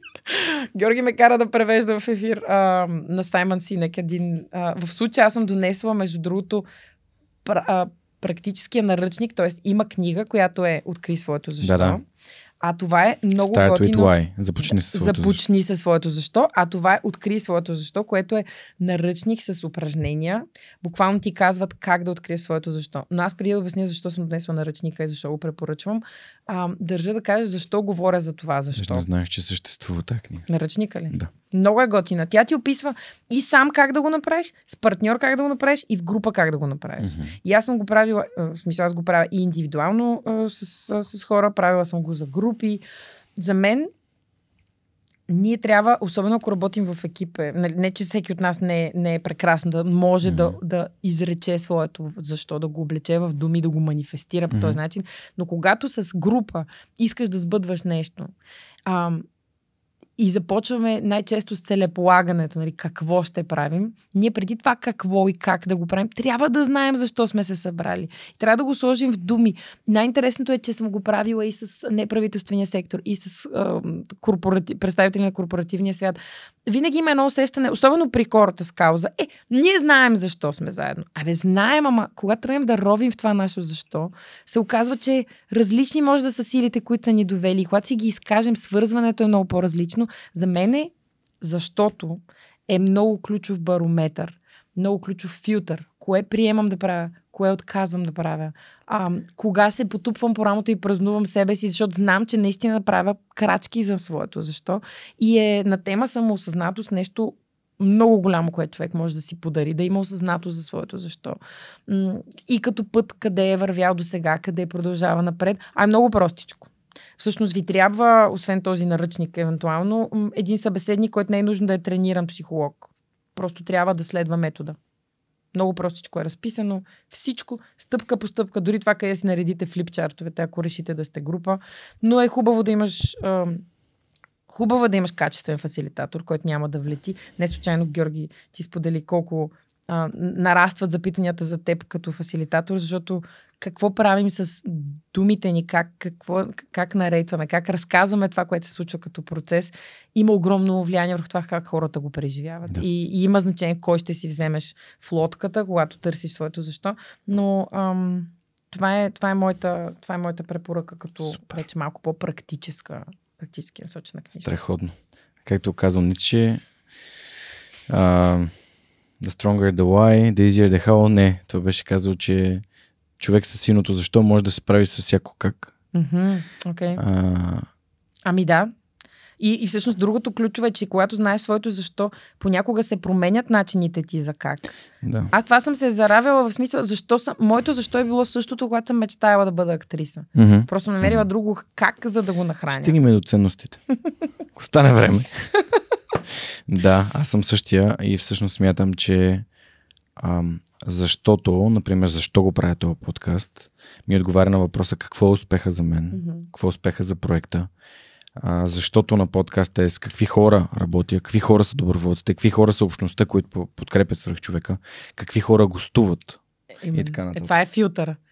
Да, да, да. Който без да искаме, можем иначе, без да искаме се развиваме. Ние да, просто да, толкова стимули има около нас, че губиш фокус и да. после погледаш назад и си кажеш, ох, какво стана? Къде изгубих историята? Следващия ми въпрос е от нашите приятели от Суперхостинг, именно опиши сайта си с три думи. А, сайта ни с три думи е, това не е една дума, но е хостнат при суперхостинг. Първата дума. Втората е а, или второто описание. Може ли да е три точки, три Както булета? Прецениш. Простете ми суперхостинг. Втората е, че а, има богат блок. И третото е, че в момента се преражда. Тоест, ние, сайта ни в момента за наше огромно щастие ще бъде преобразен а, подценявано нещо е сайта, а пък е важен, защото всъщност той а, там хората се зачитат като книжка. Ние имаме скоростта на социалните мрежи, а в сайта имаш покой. Нямаш разсейване, можеш да влезеш в блога и да си четеш, четеш, четеш. Ние имаме толкова много статии от жени Survivor с добри практики, но останалата част от сайта ни има нужда от абсолютно пренареждане и ступване, така че осъзнаваме защо е важен сайта все повече го осъзнаваме, когато някой ни каже, четох тази, тази, тази статия и аз съм, вау, окей, добре, нали, ние си представяме, ние следим статистиките на социалните мрежи и, и там гледаме най-често. Но... Трите думи са подценяван богат Феникс. Благодаря ти. Аз благодаря на Супер Хостинг, че ни подкрепят в това, което правим. Сайта на Свърх човека също е хостнат при тях. Те са пък са най-големия български доставчик на такъв тип услуги. Подкрепят Свърх човека в контекста на това, което правим в тази година, именно развивайки и екипа и съдържанието, така че им благодарим за това. Също така а, помагат на българските бизнеси да бъдат 100% онлайн, посредством своите услуги. И доколкото разбрах от доста от гостите, които са а, хостнати при тях, свръхчовешката си customer service услуга, т.е. клиентското обслужване, за което аз мятам, че е лицето и гърба на всеки смислен стоеност бизнес mm-hmm. и кауза, mm-hmm. да имаш едни хора, които слушат внимателно, дават ти информация и ти помагат нали, решенията да бъдат точно такива, каквито ти би искал да имаш, а не те и казват колко си глупав и а, да те, да те отсвират. не, или просто чуеш умора от срещата. Оф, да. Овче. Овчета. Овчета. Овчета. Овчета. Овчета. По-добре да има. има повече Колко интересна идея. Вече почнахме да си довършваме мисли. Добре, следващия ни въпрос е от Aula BG, които са нашите домакини. Те всъщност правят софтуерни обучения а, по систематизиран начин на разбираем език за хора, искат, които искат да спестят време и усилия. А, как развиваш своите професионални умения, Оля? Свързани ли са с софтуер ли? Ми, с софтуер най-добре да, би там, било имам, там имам конкретен пример. За мен е огромна революция в, а, в нашия живот на неправителствена, неправителствена организация предизвика Canva, М. защото беше, то е а, софтуерно, веб-базирано софтуерно решение, а, което кара хора, които не са дизайнери, да могат да създават, помага им да създават красиви продукти. А в нашия контекст най-трудно стигнахме до това да имаме и дизайнери а, в екипа, в доброволческата ни армия и, и в този смисъл това, което човек може да научи обаче там, също е безкрайно. Да. И, и второто нещо е Excel. Аз обожавам Excel. Мгм. В смисъл, Excel е... И не да обожава Това Excel. звучи ужасно. Не, не. В смисъл, тук днес като някои стиги ми щупихме, първо мъжете ходят на психологи, второ жените харесват Excel. Обожавам Excel. Excel носи една толкова важна структура. Един добре направен Excel така може да промени начина по който тече планирането на даден про- проект. А, и, и, и там също има много, много какво да учи човек. Един от първите курсове, които създадахме в аула с моя помощ, беше формули функции в Excel, за което съм много благодарен. А, аз съм човек, който намира готини експерти и всъщност те на български могат да обучат хора, които искат да подобрят уменията си с даден софтуер. Така че благодаря на Иван Цукев и Аула, че ми дава тази възможност и ни приютяват тук. А, може да вземете 20 урока от софтуера по избор. Просто отидете и се регистрирате на сайта на aula.bg. А, Диана Цоневска-Неткова, една друга супер силна дама, предприемач и то на световен пазар, на световно ниво, а, ме попита дали шумът е важен за мен. За теб шумът важен ли е, пречи ли ти в какви моменти? Много ми е важен, когато работя. Аз имам нужда да работя на шумно място и ходя винаги, особено ако трябва да пиша нещо. Да. Винаги се набутвам на най-шумното възможно място. Имам си любими заведения в София, на които работя. Сега не ги позиционираме. тях, Позиционираме ги. но, а, Позиционирай ги. Хайде, Оля. Насърчавам ами, те. Много обичам, много обичам да работя в Foxbook кафе, което Супер, е, поздрави а, за Foxbook кафе, страхотно място. За, наистина поздрави за Деси, неговата създателка. И също така обичам в Слънце и луна на малките петкишета да сядам. Само, че ме е страх, че го позиционирам, защото все по-рядко намирам местата. обичам места, на които се чува глъчка и в същия момент а, имаш приятна компания, имаш а, хората, които са там, са ти, а, ти носят едно чувство, че света се случва, всичко върви и мен работата ми върви по-бързо. Така, т.е. Окей. този, този, тази, този шум и динамика, това го имам още от университета. Аз там учих в а, изцяло навън. А, и, и най- нали, обожавах да уча в библиотеката, особено покрай изпитите. Работеха с удължено работно време, а, до 10 часа, до полунощи и просто това да има хора около теб. Това малко е пак от тая призмата за об- общностите. Много ключово, за да знам, че не съм сама в това, което ми се случва. Иначе човек като седи сам може да реши, че само той сега бъхти в този час от денонощието. В същия момент шума, нали, говорихме много за притихването. Шума е нещо, което понякога обичам да махна, да си притихна. А, и, и, и само хубави неща ми е донесло това. Дали ще бъде а, край Дунава, като съм си в Русе да си гледам реката, дали ще бъде край морето. Аз обожавам да ходя на каравана и просто да имам някакво пълно безвремие и дали ще бъде пък тази липса на шум, която носи медитацията. Нали, това абсолютно притихване. Но балансът от двете ми е важен. Страхотно, благодаря ти много, че го отбелязваш. А, Диана е създател на Децибел и те произвеждат тези шумоизвукоизолационни панели. А, и така, а, благодаря, че всъщност за мен шума е много важен най-вече, за да мога да се наспя като хората и днес да съм адекватен, когато водя този наистина важен разговор с теб. А, и последния въпрос е от а, един човек, друг човек от общността на свръхчовека. Вече Лилия споменахме като а, човек, който помага на а, младежи да намерят своя кариерен път а, Тео, който е от Варна и той има една инициатива Откри колелото и питаме хората, които гостуват свръх човека, за да му помогнем. А, карат ли велосипеди? Карат, караш ли колело? Карам, значи, най- най-великото ми откритие са тези вече велосипеди в София, които ги има под найем. Защото аз.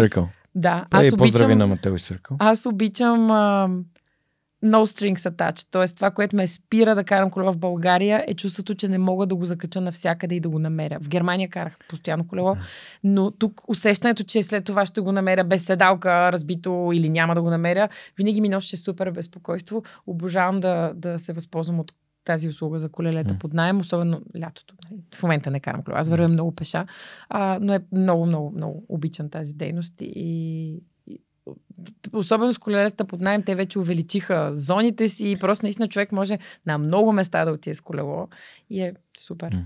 Аз в Хамбург карах. А, за мен това беше доста готино. И то там има примерно 15 минути напълно безвъзмезно. Mm-hmm. Качваш си и караш и то винаги има стоянки, на които можеш да си оставиш колелото и вземеш друго и да продължиш към следващата стоянка. Жестоко. Еми, може би намигване към, към тукашните ни към Circle. Ама Circle може да ги оставиш навсякъде, пък в Хамбург трябваше на конкретни места а, okay. да отидеш. Да, Circle наистина може да ги оставиш навсякъде. Да, Аз има... даже съм си ги оставила така, където знам, че на следващия ще си го взема. Тоест, да. слагам го на място. Имаше един момент, в който много паркирах на Дундуков и Раковска. Поспирам си го там пред една, пред една сграда и знам, че то си ме чака. Буквално се чувствах, се едно си е моето колело. Супер. Добре. Ам, Общо след това са въпросите, които аз съм ти подготвил предварително. Сега искам да те върна нещо много ценно, а именно общностите. Ти каза за общността на жените Survivors, каза за общността на а, Бъди герои. А, аз ти казах за общността на свръхчовека с Георги Ненов. Това са хората, които подкрепят с малки месечни дарения това, което правим. И много странно, защото точно гледах вчера.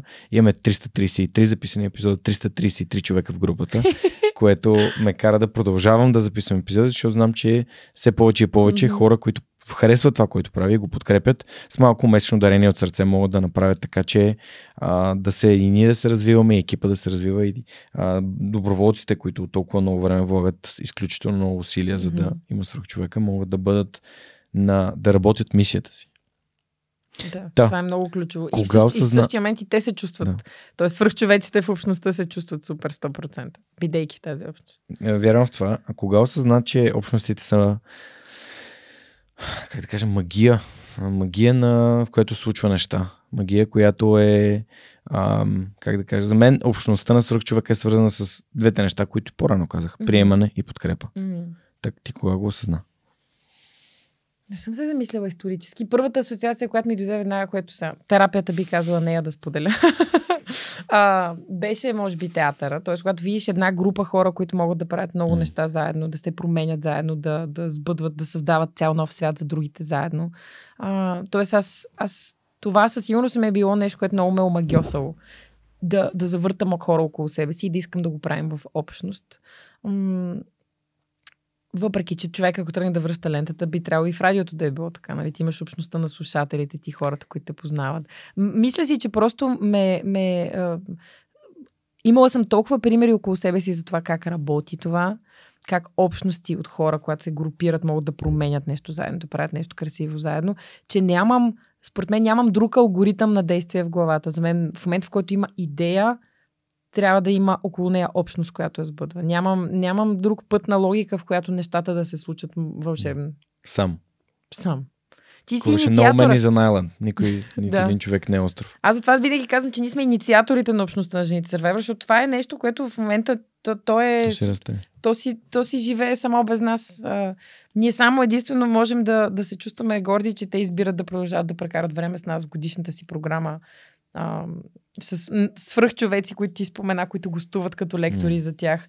Но това се случва абсолютно, абсолютно органично. Така, че... И тук отиваме към ценностите. А, още в началото отбеляза това усещане като ученик, че искаш да имаш принос към другите. Mm-hmm. Дали през театъра, дали през а, психологията и ето как ти разказа за епизода, в който а, твой кариерен консултант ти е очертал, светнал ти е в енерчето в тази посока, че там има принос. И дори връщайки се и започвайки работа като консултант, ти пак имаш принос. И започвайки работа по, по Improve, пак имаш принос. Принос е нещо, което аз съзнах, че имам, когато създадах свърх човек. Mm. Защото той отговаря на моята мечта. Моята мечта е да помагам на другите да живеят по-добре и да бъдат по-щастливи. И свърх човека отговаря на този мой, тази моя ценност да имам принос. Също време отговаря на моята ценност да имам свобода, т.е. аз съм капитан на този кораб. И беше много смешно, че чух нали, Нав да използва именно тая аналогия, която аз използвам в подкаста от много време. Просто за мен това е, използвайки едно, едно аниме One Piece, там главният герой е един капитан на един кораб, той събира един екипаж mm-hmm. от хора, които са много добри в това, което те обичат да правят а не хора, които са еднакво добри в еднакви неща. Да, да. А, и така, всъщност, екипажа е това. Екипажа е един добър да е готви, другия е добър да свири, а, да е музикант, третия mm-hmm. добър да а, е лекар, четвъртия е навигатор, петия. И всеки е незаменим. Всеки е незаменим. То, това да. е хубаво. И всеки иска да се развива. Т.е. споделят общи ценности и, и вярват в една визия, mm-hmm. че искат да, да, да създадат положителната промяна. Та, за теб, как, кои са ценностите? Как човек като психолог открива своите ценности, защото според мен не знаем достатъчно. Ами то пак е, пак е процес на себерефлексия, нали? някой да не ни замери вече, че само за това говорим. Аз имам едно много готино упражнение, което е, а, мисля, че даже е безплатно, затова ще mm-hmm. го спомена. Даже ме я, че го нямам. Обикновено И да е платено, пак го сподели. А, казва се Moving Motivators на Юрген Апело. Okay. Ние можем да му сложим линкче. Юрген Апело създава м- от всички теории за мотивацията, кои са тези драйвери, айде да не кажем, да, защото те, в тях, дълбоко в тях са ценностите, защото пак там говорим за свобода, за пауър, какво е власт или мощ или усещане за сила. А, той изважда от всички теории за мотивация, които са научни и са популярни, ам, десете топ все едно тези, които се повтарят под една или друга форма и, и, и ни движат много често и прави игра с тях. Те са едни карти, които можеш да си принтираш или поръчаш от него. И аз, но, аз съм ги играла с себе си, с приятели, с колеги, с екипи, с които работя. Карате да играеш с тая тема. Как бих ги наредил? Примерно, той ги нарекал движещите се мотиватори, точно защото, примерно, ти предстои промяна в живота, нареждаш си ги и мислиш тази промяна, кои от тях ще повлияе добре, дигайки се нагоре, кои ще слязат надолу, т.е. кои ще ги повлияе лошо, а, негативно. И просто там няма статичност. Не те кара да си кажеш, това са моите топ 3. Аз съм установяла как се пренареждат във времето. Как имах един период, в който буквално бяхме водили някакъв супер ожесточен спор с мой приятел, защото си редихме нашите Moving Motivators. И аз бях сложила на, на първо място свързаността с другите. И той а, имаше аргументацията, че това е нещо, което как така ти е на първо място? Нали, това може толкова да те спъне, защото а, нали, все едно ти всичко мислиш през призмата, как ще повлияе останалите. Mm. А, и аз тогава си мисля, за онзи момент е бил момент, в който аз стартирах Improve. И в който това е бил първия ми най-важен елемент. Как ще се свържем? Кои сме ние, които ще бъдем там в началото? Ам, и как това ще бъде здравословно свързване, така че, както ти каза, да е екипаж на кораб. Тоест, ценностите, тяхната тежест се мени спрямо етапите от живота, но те са твоите, ам, това, което те движат. Не знам дали е вярно, но съм чувала, че в корена на, на мотивацията и на емоцията стои една и съща латинска дума, която е за движение. И за мен, ако има нещо, което би било ценността, защото ценността ми звучи малко като пилър, нали, като колона, която те държи, аз по-скоро гледам на нея като на двигател. И нещата, които те движат и са ти много важни в различни моменти, може да са различни, но е хубаво да знаеш кои са, за да ги уважаваш. Аз не бях осъзнавала колко ми е важно усещането за свобода. А, и всъщност а, в един момент създадох своя собствен път. Тоест, аз не, не, не продължавам да работя с някои от примерно с организацията, с която работех като служител, в момент в който се отделих, ние намерихме нашия начин да бъдем, да бъдем партньори, да бъдем приятели по много по-здравословен начин. Да, абсолютно.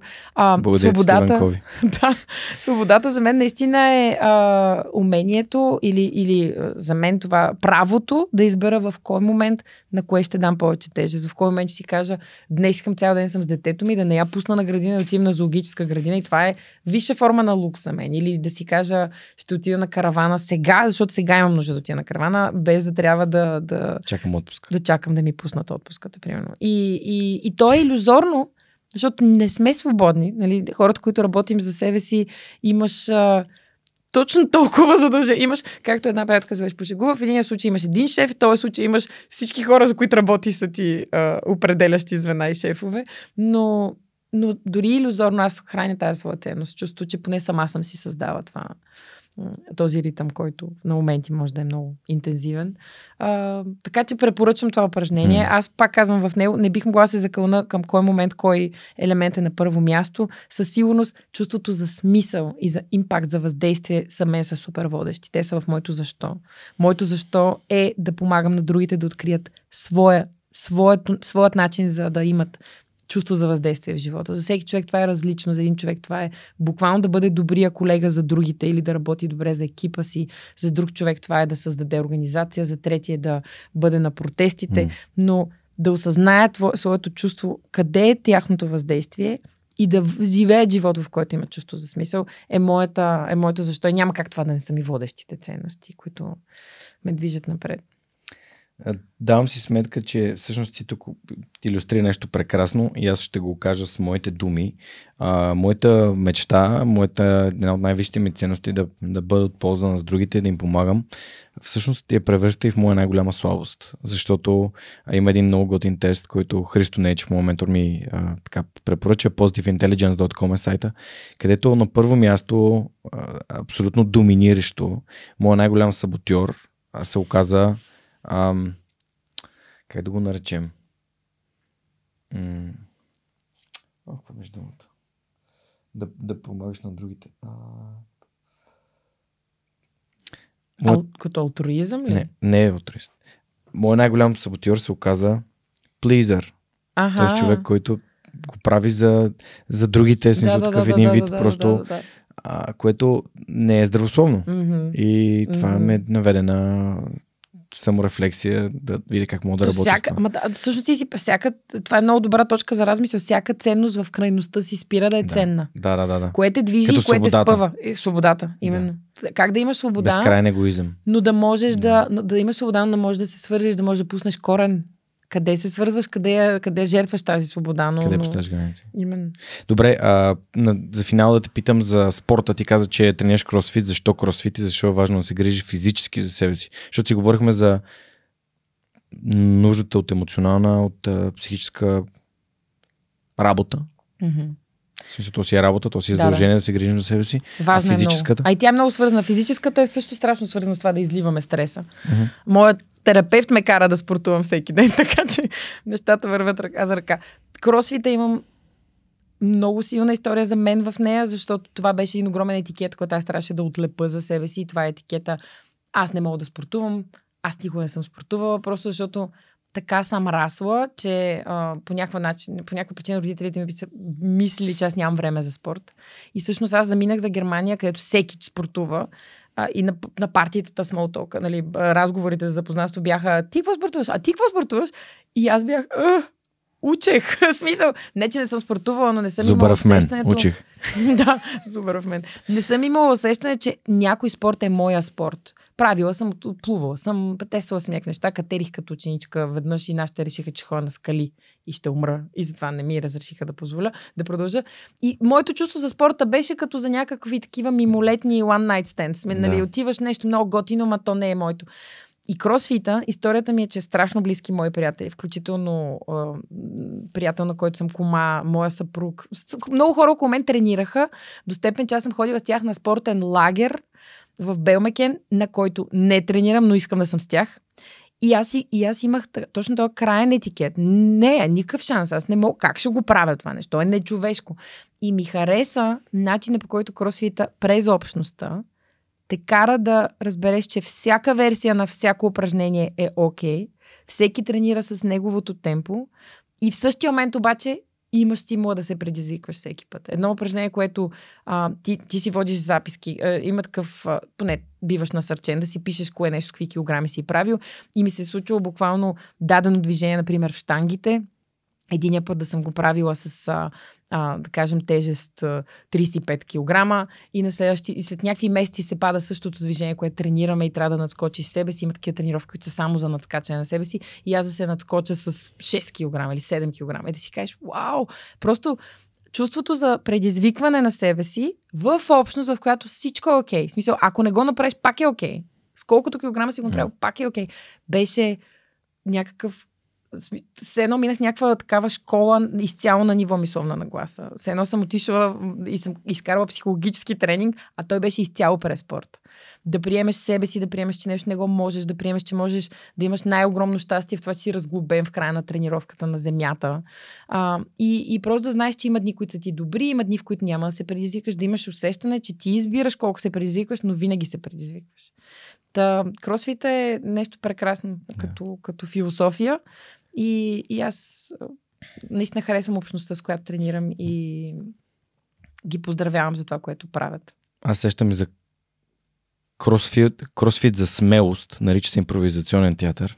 Ако искате да се излагате и ви е страх да се излагате, импровизационен театър е вашето място. Мгм, мгм. Ние с Неда бяхме тръгнали на импровизационен театър през септември месец. Така не съм се смял никога в живота си. Дори на най-смешните епизоди на приятели, на Алф, на каквото и да е. Дори на Ръсъл Питърс не съм се смял така, както с- съм се смял на импровизационен театър. Първо се учиш да, не, си- да си окей да се излагаш. Второ, имаш страхотна общност от подкрепящи хора, в които Мгм. никой не те осъжда как Мгм. точно си се изложил. И на трето място се учиш да си присъстващ. Защото ако не слушаш и не гледаш внимателно, т.е. активно не участваш, Мгм. не можеш да си цъкаш на телефона, докато другите правят упражнение. В един момент ти не знаеш какво се случва. Да. Съответно не можеш да го продължиш. И съответно всички са там, всички присъстват. И беше наистина прекрасно. Препоръката беше от Жоро Малчева да отида на Хахаха Импро. И беше много смешно. Просто съм се пръснал от смях. Да, аз съм ги гледала, не съм участвала никога, Да. но винаги е много смешно. Да, има няколко че- готини места в София и Шизи, където хората могат да отидат и да се забавляват. Така че а, препоръчвам. Кросфит за какво беше? За страх Кросфит за, за смелост. За смелост. За мен смелостта е много важна, защото тя ти позволява. Да, да пробвам нещо ново. Абе, а, знаеш имах един разговор с много близък за мен човек, изключително близък. И те върна на, на нашия разговор от началото, вече в, съвсем в финала. Да. Човек в токсична връзка. А, и винаги съм се чудил покрай, запознавайки се с момичета, които излизат или са били в такъв тип взаимоотношения, като, като съм бил по-така излизащ с, с, с различни момичета, защо, какво, какво кара жените да стоят в тази връзка? Или мъжете, нали? Аз понеже съм общувал с жени, с, мъжете не говорят за токсичните си връзки, защото не е много мачо. И винаги съм се чудил. И зададах този въпрос на любим мой човек. Какво те кара да стоиш дълго време, години, това са примерно 6-7 години в една токсична връзка, в която знаеш, че не, не ти е място там. Отговора ме сързи. И той беше, мислих си, че никой друг няма да ме обича. Да, това е една от точките, която и нашите сървайвърки казват. В един момент някой успява да те убеди, че ти не ставаш за обичане. Затова казвам, че психическото насилие е токсично. Ма това е изграждане на зависимост. Ами то насилието е, е едно- това е зависимост. То си е чиста форма на зависимост. Затова отнема време да се откъснеш, защото ти си зависим. Но между другото не е само това. Имаш чувство, че никой няма да те разбере. И там е в нашата роля като общество. Казва ли ти някой, че това не е редно? Много често хората не го казват. Да. Защото не се месиш за токсик нещата. Да. Месиш се, ако стане, нали, най-вероятно повечето приятели биха скочили, ако техен приятел тръгне да ударе приятелката си. Но месиш ли се, когато видиш груба реплика? Не. а, унижаване пред другите, си дори знаят. такова уронване на авторитета Те от сорта, знаят. такива шеги, Да. които да. Има. Той е малко тегъв, ма явно си се разбират. Нали? Имаме, ние имаме в български язик толкова думи, които го извиняват. Той чеши, той е терца, той си е такъв. Нали? Тежък характер. Тежък характер. Какво значи това? А, е, страх, страх, че няма да бъдеш разбран. Страх, че е само в твоята глава. А, винаги просто имаш едно чувство, че това, това общество, без да искаме, ние просто няма как да не осъзнаем, че наша е ролята тези жени също да си тръгват. Да, или мъже. Защото Или вчера, мъже. вчера гледах, понеже сега забавляваме с Алф вкъщи, гледаме Алф в HBO Max. А, и гледахме епизод, в който брата на Уили, а, аз то герой изобщо не си го спомням от детските ми години, но понеже сме в почти в края на трети сезон. А брата на Уили, неговата жена го беше напуснала и той се беше преместил в Лос-Анджелис и тя много беше отслабнала и се беше появила на вратата. И решиха да се женят пак и отидат в Вегас, за да се оженят. И по пътя качили се в колата и всички там в семейството на Алф казват, не дей, това не е добро решение, тя те манипулира, тя те използва и така нататък. Така, не, аз съм щастлив, ще отидеш се женя с нея и тръгват. Okay. И пътувайки по пътя, тя казва, ай, просто да иллюстрирам как звучи от другата страна. И сега като се оженим и живеем пак заедно, сестра ми и нейните три деца ще дойдат да живеят при нас, нали?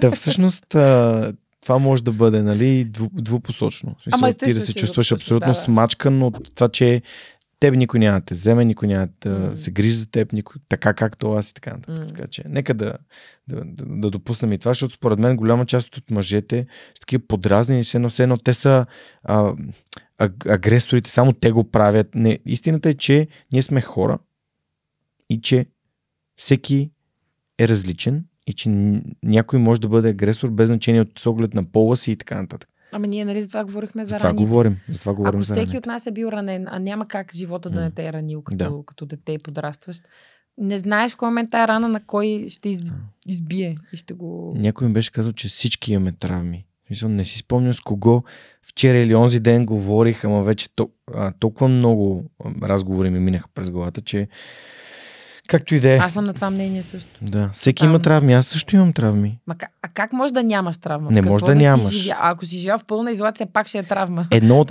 най-ценните да- ми осъзнавания в последните 6-7 години е, че родителите ми са били най-добрите родители, които са могли да бъдат. И това е напълно окей. Okay. Мгм.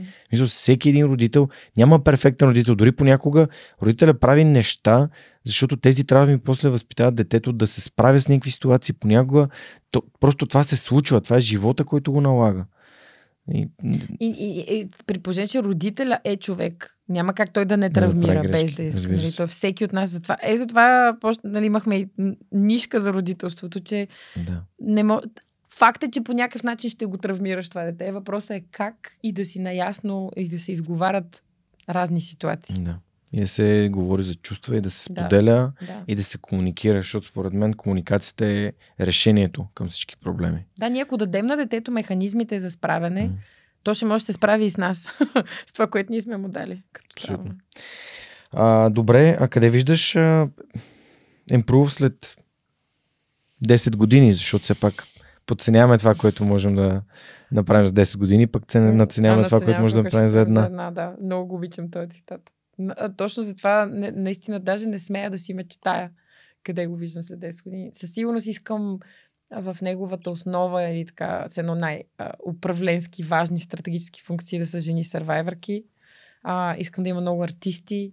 Искам да има... В момента имаме такива заявки за, и интерес за това да прехвърлим нашето познание, нашия опит в Европа, в различни държави. Така че, нека да кажем, представям си просто е тази жена фар, тази светлина да е обляла много повече животи. Как ще се случи, Мащаб. наистина не смея, не смея да си Да. го мечтая, но искам в случването му да, да, да има тая сървайвърска сила и, и те да я движат, те да, те да намират посоката. Супер. Пожелавам, начин. пожелавам ти го. А, за финал да попитам как според теб да направим България едно, по, едно по-добро, едно по-благоденстващо място. Ами, ще хвана такива ключови думи от нашия разговор, защото те са много важни. Едната е най-лесната и тя е любопитството.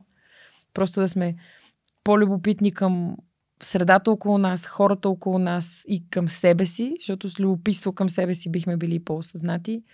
И, и втората голяма, втория голям начин да направим голям, България едно по-добро място е да си спомняме, че а, може да сме тук миг или цял век.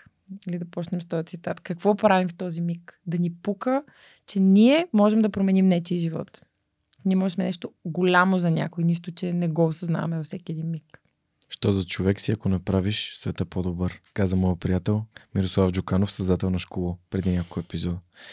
А, Олга, благодаря ти за това, което правиш за жените, на които слагаш крила и на които им позволяваш да окриляват други жени и да осветяват като един фар.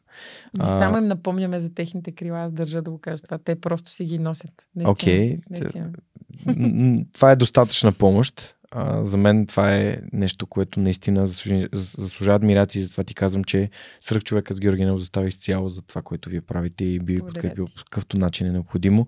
Пък ако а, сложим на този стол Данчо Йовчев или някой друг от а, тези вау мъже, като Насимо а, и Жулч, разбира се, това би било прекрасно и а, от сега ти благодаря.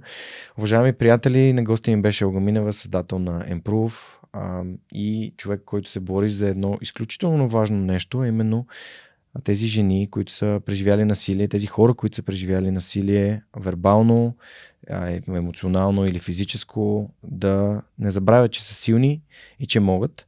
А, всеки един от нас има един свръхчовек, както обичам да казвам, всеки един от нас го носи и затова през месец март, месецът на силните жени, ви срещаме именно с Олга в първия епизод. Благодаря ви, че бяхте с нас през миналите над 3 часа. За мен беше истинско удоволствие и сякаш с Олга съм се познавал от много преди да седнем един срещу друг.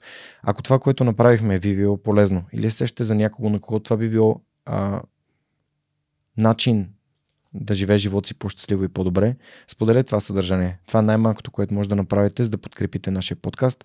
Другото, което може да направите е да ни подкрепите чрез бутона подкрепини в сайта на свръхчовека.бъга на кирилица или да superhumanpodcast.net. Абонирайте се към любимата ви платформа за слушане на подкаст и споделете го в YouTube. За камбанката няма да ви напомня, вие си знаете. Благодаря ви, че отново бяхте свръхчовекът с Георгинов. Историите, които вдъхновяват. Ще се видим следващия вторник с още една история на силна жена. До тогава.